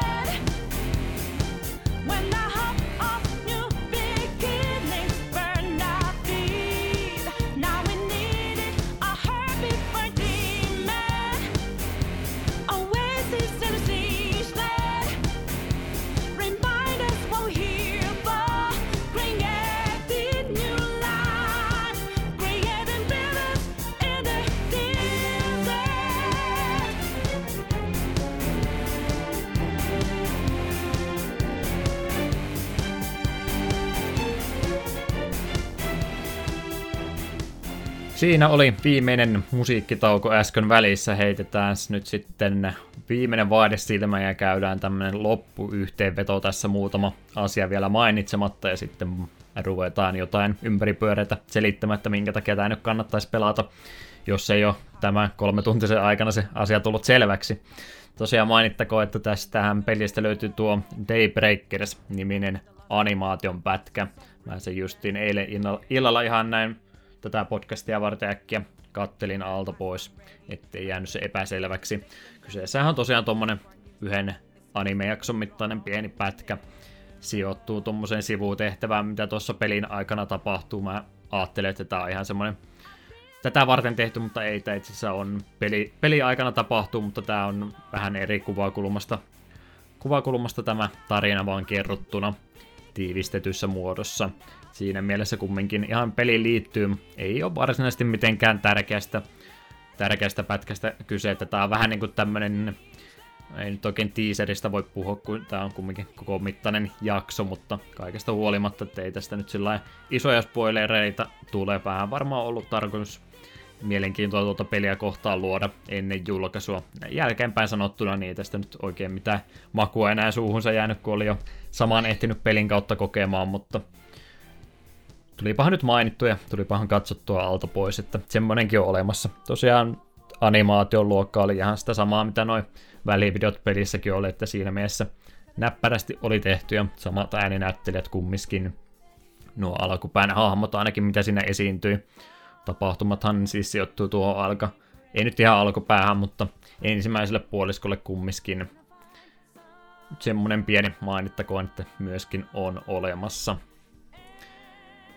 Joo, nyt rupeaa varmaan aika lailla oleen kaikki tässä hyvin käytynä. Ei, sillä kyllähän tässä nyt varmaan voisi toisen saman mittaisenkin jutustelu vetää. Varmaan sen kolme tuntia saisi, jos me käytäis koko tarina läpi palaa kerrallaan. Niin, omia, ehkä omia suosikkikohtia ja suosikkikonfidantteja ja kaikkea mahdollista. Tiettyjä hetkiä hyvistä pomotappeluista, niin kyllä tähän menisi helposti vielä monta tuntia.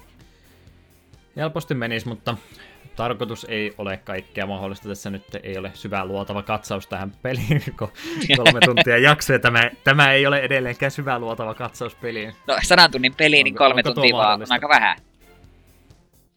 Onhan se joo, kumminkin, mutta kaikesta huolimatta ei nyt ihan kaikkia spoilata. Tarkoitus oli vaan jutustella pelistä, josta itse tykkäsimme ja ehkä sitten jollakin tasolla kuuntelijakin, joka toivottavasti ehkä on näin pitkälle eksynyt, niin herättämään jonkinlaista mielenkiintoa, ellei sitten jo aikaisemmin ole ollut. Joten ruvetaanpas vetämään nyt sitten jonkinlaista loppuyhteenvetoa tästä pelistä, mitä risuja ja ruusuja me nyt ruvettaisiin jakamaan. Varmaan ruusuja enemmän, niin ehkä ne huonot puolet nyt mainittakoon sitten ensin pois. Mielestäni tuntuu, että me ollaan ne ruusut kyllä jaettu jo aika moneen kertaan tässä näin kolmen tunnin aikana. Niin, ja ri- risutkin varmaan, mutta näin kertauksen vuoksi tiivistelmänä. Jos jotain on. Joo. Sanottakoon tässä tai unohtunut. Joo, me voisin nopeasti nyt mainita sen, mitä tuossa tauolla Juhalle ja muistinkin mainita. Että tässä pelissä, kun on kuitenkin sellainen pieni stealth-mekaniikka, että sillä vältellään vähän varjoja ja sitten päästään ne ampussaamaan, niin tämä stealth-mekaniikka toimi välillä vähän miten se lystää, että vihollisen tekoäly siinä ei ollut paras mahdollinen, ja välillä kun menit suojaan jonkun sohvan taakse, niin kamera heitti vähän, heitti vähän kummallisen kulmaa, ja sitten kun yritit painaa, että ampus, niin sitten sun hahmo päättikin mennä kiinni johonkin toiseen sohvaan, ja yhtäkkiä se vihollinen pyörii siinä nenää, ja se silti näe sinun, mutta koska kamera on jumissa, niin et voi katsoa sitä vihollista. Niin sitten siitä tuli se hetki, niin hämmentäviä hetkiä, että tuli varma, mitä se nyt oikein tapahtui. Rumppasit vaan nappia ja lopulta pääsit taisteluun. Niin. Mutta toisaalta tämä ei ollut kovin iso, että ei tätä koko ajan tapahtunut. Silloin tällöin, ja välillä enemmän kun niitä tapahtui, niin rupesi vaan huvittamaan, että kuvitella tämä tilanne sen vihollisen silmistä, kun heppu on sohvassa kiinni siinä vieressä ja kattelee sinne sivulle. Joo, sehän silloin kun trailereita tuosta pelistä näki, niin siitä saattoi herkästi saada semmoisen käsityksen, että tässä on tuo stealth-elementti jotenkin erityisen tärkeässä roolissa, mutta ei se nyt varsinaisesti ole, että ei todellakaan mistään hiiviskelypelistä ole tässä kyse. Lähinnä se on tuommoinen tyylielementti vaan, kun kerran tuommoisia varkaita tuossa nyt on meillä nuo pelihahmot, että niiden pitää salakavallasti liikkua paikasta toiseen, että se nyt ei ole liikkumisen kannalta välttämättömyys, ainoa jos helpottaa noiden ämpyssien kanssa, että pystyy sitä kautta niitä hyödyntämään sitten paremmin, kuin viholliset ei näe sulla ollenkaan. Kirjaimellisesti ei ollenkaan, koska se vaan, että kun saat jotain kulmaa vasten, niin vaikka se mikä tahansa Shadow siinä käveleenkä, niin ei se huomaa sua sitten ollenkaan, että vaikka sä siinä samalla puolella seinää oot, niin se nyt on vähän omituisen näköistä, mutta se kokonaisuuden kannalta niin tuo nyt ei ole ongelma kummiskaan olla. Jep, jos tuo olisi vetänyt stelttiä pidemmälle, niin sitten myös sanonut, että mä olisin tykännyt sitä entistä vähemmän, koska en tykkää, että peleihin mm. pakotetaan stelttiä. En tykkää. Joo, ei. Tyylielementti lähinnä. Jep. Ja sitten... Sitten varmaan oli se tosiaan, että oli sitä kädestä pitelyä vähän Jep. enemmän kuin ennen. Että... Ja ihan vasta Morgana sanoi, että ei me tehdä tätä, tätä nyt tänään. Se. Hmm. Tykkään sitä Morgana, mutta että... ihan oikeesti. Anna mun tehdä mitä minä haluan. Uusille pelaajille varmaan ihan jees ja peli alkupuolella aiheellinen, mutta muuten olisi ehkä vähän toivonut, että ei, ei niin paljon pakottaisi. Onhan se totta kai se ajan käyttö on se ympärille myös mitotettukin, ettei se nyt missään mitään semmoista välttämätöntä, mutta olisi nyt vähän toivonut, että ei se niin paljon ehkä olisi tarvinnut tuossa selittää kaikki, että olen minä jo aikuinen ihminen, kyllä minä osaan. Jep. Ei mulla oikeastaan enempää risuja tälle pelille oo. Ja nuokin oli, nuokin oli mm. hyvin, no. hyvin pieniä risuja isossa ru- ruusupuskassa. Se ennen kuin unohtuu nyt kokonaan, mikä on kanssa se skandaali nyt ollut. Hirmuinen Ai, niin skandaali niin nyt mainittakoon. Se ei, ei liity itse peliin, vaan enemmänkin julkaisia, että se nyt on ollut vähän harmi aihe tosiaan, kun on tuo, onko se nyt sitten Atluksen puolta vai Seikan puolta jompikumpi, niin ollut tuo rajoitus, ettei tiettyyn, tiettyä pistettä pisemmälle saisi ollenkaan pelivideota tästä pelistä jakaa.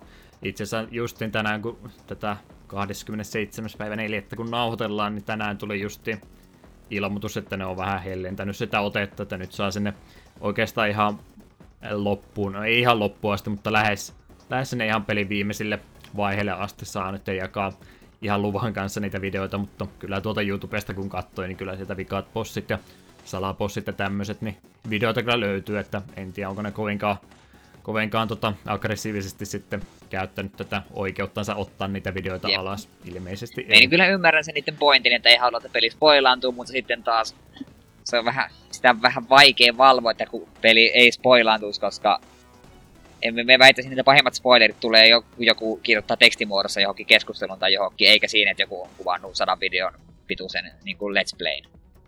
Jos se, vahingossa, jos se spoilannut pelissä sen takia, että se vahingossa klikkaat video, jonka nimi on Let's Play Persona parat 97, niin se on kyllä ihan kuule sun omaa vikaa.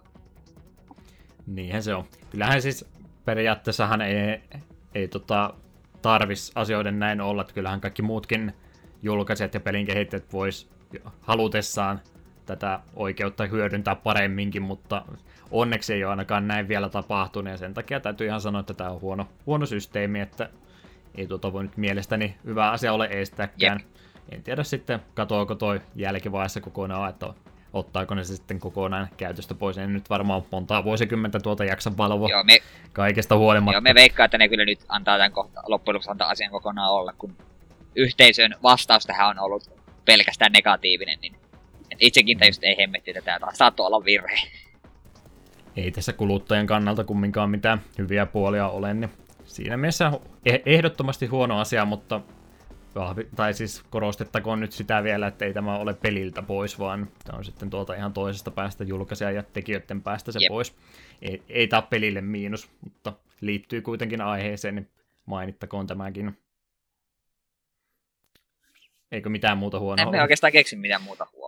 En mäkään meinaa kyllä keksiä, että siinä on varmaan tärkeimmät Totta kai elementit. tässä si- silleen se ehkä voi miettiä, jos, jos ei hirveästi tykkää tarinapohjaisesta pelistä, niin tää on sitten ehkä vähän raskas peli pelata, mutta sitten taas, jos tuo on taas vähän sama, jos me valittaisiin jostain FPSstä, kun me en tykkää pelata niitä, että miksi tämä peli on tämmöinen. Hmm. Joo, no ei, ei. Ehkä siihen sitten tulee hirveitä miinuksia, jos joka peliä lähtee arvostelemaan sillä, että mä haluaisin ottaa X, mutta olikin Jep. Y. Niin ei, ei nyt silläkään voi, että mitä nyt on muiden arvosteluja, tai ei, ei noita metakritiikin käyttäjä arvosteluja voi laskea arvosteluiksi, mutta ne, ne muutamat, jotka ei ole pelistä tykännyt, niin lähinnä on ne valituksen aiheet sitä, että tosiaan liian vähän sitä itse varsinaista pelaamista, että jotkut ei jaksa tuota tekstipuolta niin paljon, mutta sehän nyt kumminkin persoonaan kuuluu ja itse ainakin en halua, että tämä mitenkään muuten olisi. Ja jotkut sitten tosiaan haluaisivat, että tuota taistelumekaniikkaa vähän muutettaisiin pikkuhiljaa, mutta oikeastaan valtaosa peleistä nyt on vaihtanut tuohon aktiiviseen battle-systeemiin, niin siinä mielessä ihan hyvä, että jotkut ainakin pitäytyy vielä tässä Jep, vuoropohjaisessa. me, oit- me, meiltä itse saa tosi iso ruusun nimenomaan siitä, että uskaltaa pysyä edelleen vuoropohjaisen, koska sillekin on edelleen kysyntää jo pelkästään meidän puolesta. ei se tarkoita sitä, että on, kun on vuoropohjainen peli, että se olisi ka- kaapoihin kangistunut, vaan kyllä tämä niin selvästikin edelleenkin on pelisarja kehittynyt jokaisella Jep, osalla. ja samoin miten esimerkiksi nyt vähän toiseen peliin, mutta musta niin kuin Bravely Default ja Bravely Second, vaikka ne on molemmat vuoropohjaisia pelejä, niin ne käyttää sitä järjestelmää äärimmäisen hyvin. Samalla tavalla Persona 5 ja Persona ylipäätään käyttää vuoropohjaista järjestelmää hyvin. Et jos se vertaat Final Fantasy 1 ja Persona 5, niin siinä on aika iso ero. Et kyllä se vuoropohjainen systeemi ei automaattisesti tarkoita kankeeta ja hidasta. Se justin myöskin, että kyllähän noita tuolla 3DS ja Vitalla löytyy vuoropohjaisia pelejä vaikka kuinka paljon, mutta konsoleilla nykypäivänä enää harvemmin, että Final Fantasykin vaihtanut nyt jo vähän aktiivisemman puolelle aikoja sitten. Itse Persona 5 ohella tulee mieleen jopa Pleikka 4 se Digimon Story, joka oli kyllä lainio peli, Mm. mm. mutta onko niitä hirveästi muita tullut niin isompia? No aika vähän noita JRPGtä ylipäätänsä muutenkaan tuntuu enää tuleva konsoleille ainakaan noita lokalisointeja, että kyllä se Japanissa varmaan edelleen on, mutta millaisia ne sitten on, niin en tiedä haluaako niitä välttämättä pelatakaan. Niin, siinä on varmaan huonot puolet. Sitten voi synnätä, että kaikki muu onkin Jep. sitten hyvää puolta tässä pelissä, että pelattavaa paljon, tarina mainio, hahmot mainio. Soundtrack loistava. Systeemi edelleenkin on loistava. Taistelu, vaikka nyt tosiaan ei mitään isoja muutoksia, niin edelleenkin on mainiota vuoropohjaista toimintaa tuossa noin. Niin pystykö näistä mitään erikseen nostamaan, kun kaikki muu oikeastaan tuntuu hyvältä? Niin laatu on vaan kaiken puolen niin korkea. Ei ole tingitty asioista. Ei ole, ei. Joten ei varmaan kannata se enempää. Ka- kaikki muut ruusut voi antaa, kaikki ruusut annetaan pois, mitä vain jemmassa ole. Niin, niin, niin. Onko nyt sitten muuta loppumietintää tästä pelistä enää yhteenveto lähinnä siinä suosittelumuodossa, että kun ollaan tota normaali podcastia tehty, niin yleensä sanottu sitten lopuksi, että kehtaako tätä kenellekään suositella, niin sama varmaan tässäkin on aiheellista. Kuinka, kuinka paljon voisit ihan kaikille suositella vai tietylle yleisölle vai ei kenellekään? Jos on minkäänlaista kiinnostusta vuoropohjaiseen roolipeliin, tai niin kuin, oikeastaan minkä tahansa roolipeliin, niin pelaatkaa tätä peliä. Suosittelen lämpimästi kaikille, joilla on minkäänlaistakin, mutta jos, jos automaattisesti tiedät, että teitä ei kiinnosta, niin älkää sitten kokeilla. Sitä on niin itsestään selvää. Kyllä vähänkin kiinnostaa, niin ehdottomasti kokemisen arvon. arvon. Ette tuu pettymään. Jos tulette pettymään, niin Mm. teissä on jotain vialla.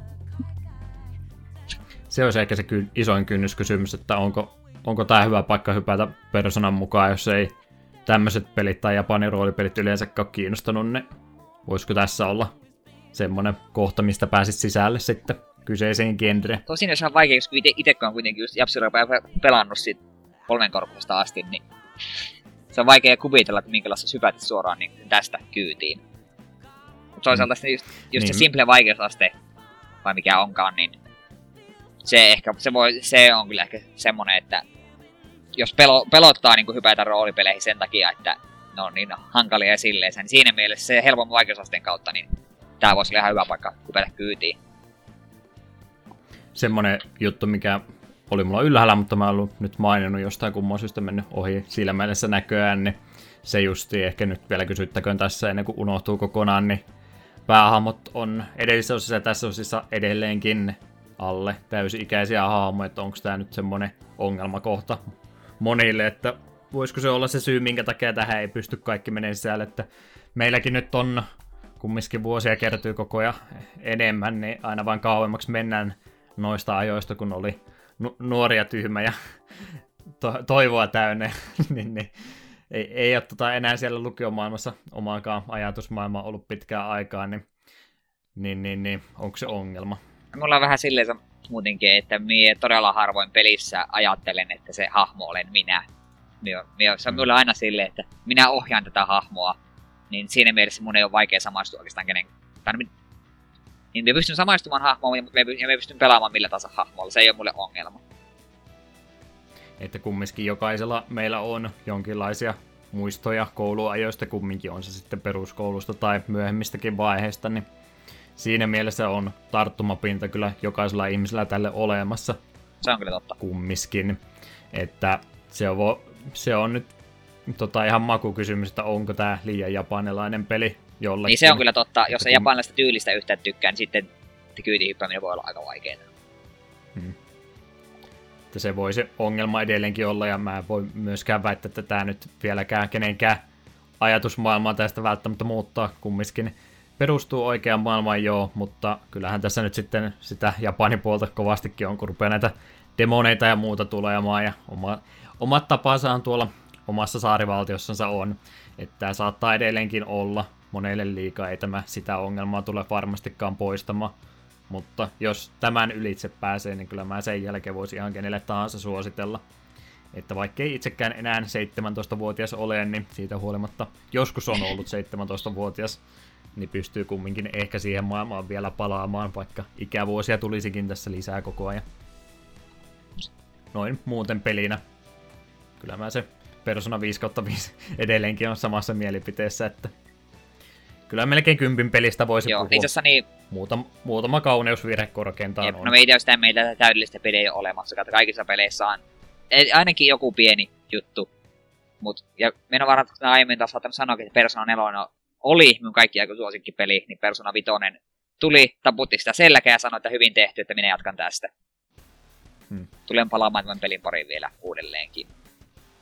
Ja edelliset osat edelleenkin on mainiota pelejä. Tässä nyt tosiaan ei kaavaa ole kovinkaan paljon muutettu. Lähinnä sanoisin, että just tuo presentaatiopuoli on hoidettu nyt pikkasen paremmin. Vähän se auttaa toki, kun konsolisukupolvikin kaksi kertaa vaihtunut tässä välissä, niin siinäkin mielessä on jo tekniikka edennyt, mutta muuten ei mitään isompia muutoksia. Vanhat pelit edelleenkin on mainioita ja tämä ottaa askeleen jälleen kerran oikeaan suuntaan eteenpäin. Ja samaa mieltä on myös siitä, että ei ole täydellisiä pelejä kymppejä voi siitä huolimatta jakaa. Jep, on samaa mieltä. Joten kyllähän me varmaan Persona 5 laitetaan suht laajaa suosittelu Kyllä. kenelle tahansa. Oletan, että jos olet kolme tuntia jaksanut tätä kuunnella ja et tätä peliä ostanut, niin saattaa jonkinlainen mielenkiinto sitten kyseistä peliä kohtaan olla. Niin mä sanon sulle kuuntele, että tämä voi olla sulle peli sitten. Hyvin sanottu. Osoitin su- sun suuntaan täällä kamerassa. Sä voit olla nyt tää kuuntelija Okei, okay. tarkoittaako tuo nyt, että minun pitää mennä hankkimaan nämä peliä ja tämä peli on minulle? Hitto, minä, Joo, minä palataan saman tien alusta. Osta muutama lisää vielä. Joo, kyllähän tässä on paljon puhetta nyt tästä ollut, joten eiköhän me ruveta pikkuhiljaa lopettelemaan tästä. Muutamat yhteystiedot nyt vaikka vielä tähän loppuun, en ollut niitä ylöskirjoittanut, ehkä me nämä ulkoa vielä muistetaan. Eli kertauksen vuoksi takapylkkypodcastiin siis normaalisti kehkeytyy siihen, että me käydään joka toinen viikko aina yksi vähän vanhempi peli läpi ja jutellaan sen lisäksi myös muista vähän retrohenkisistä peliaiheisista uutisista. Kahdeksan jaksoa meillä tällä hetkellä vasta on, että aika alkuvaiheessahan toki ollaan, mutta ei me oltu nyt ainakaan vielä lähiaikana lopettamassakaan, että tulevaa sisältöä vielä löytyy. Ihan mielellään, kun tämä on nyt vähän erikoinen jakso muutenkin ollut, niin voi palautetta laittaa esimerkiksi ton Gmailin kautta takapölkky at gmail.com ilman niitä öön pisteitä. Sieltä kautta tavoittaa pisemmän kaavan mukaan.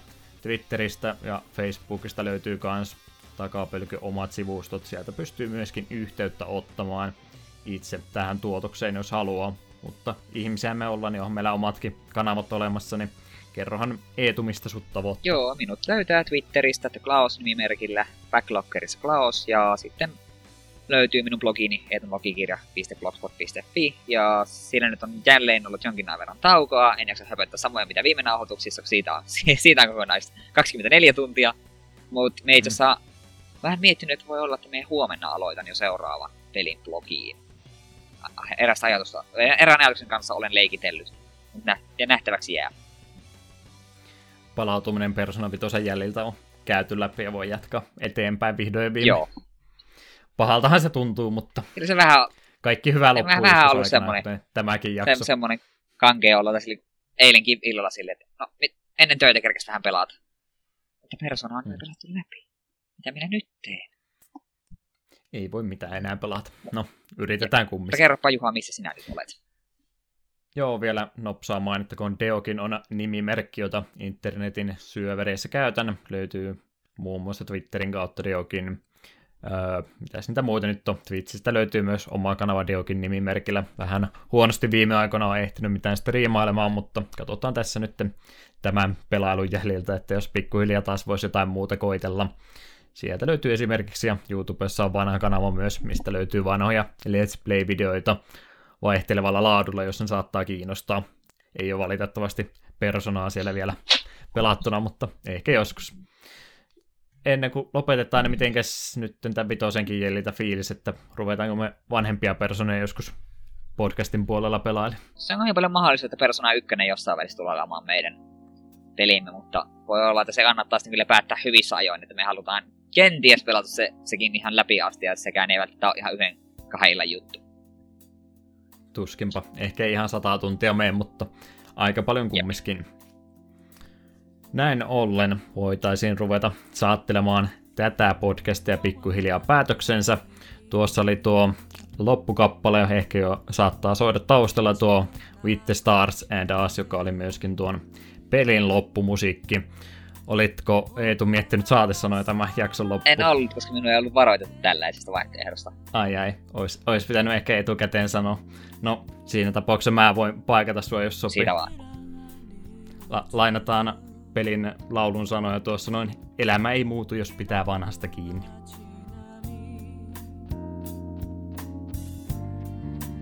Kanamitsuku, kakon...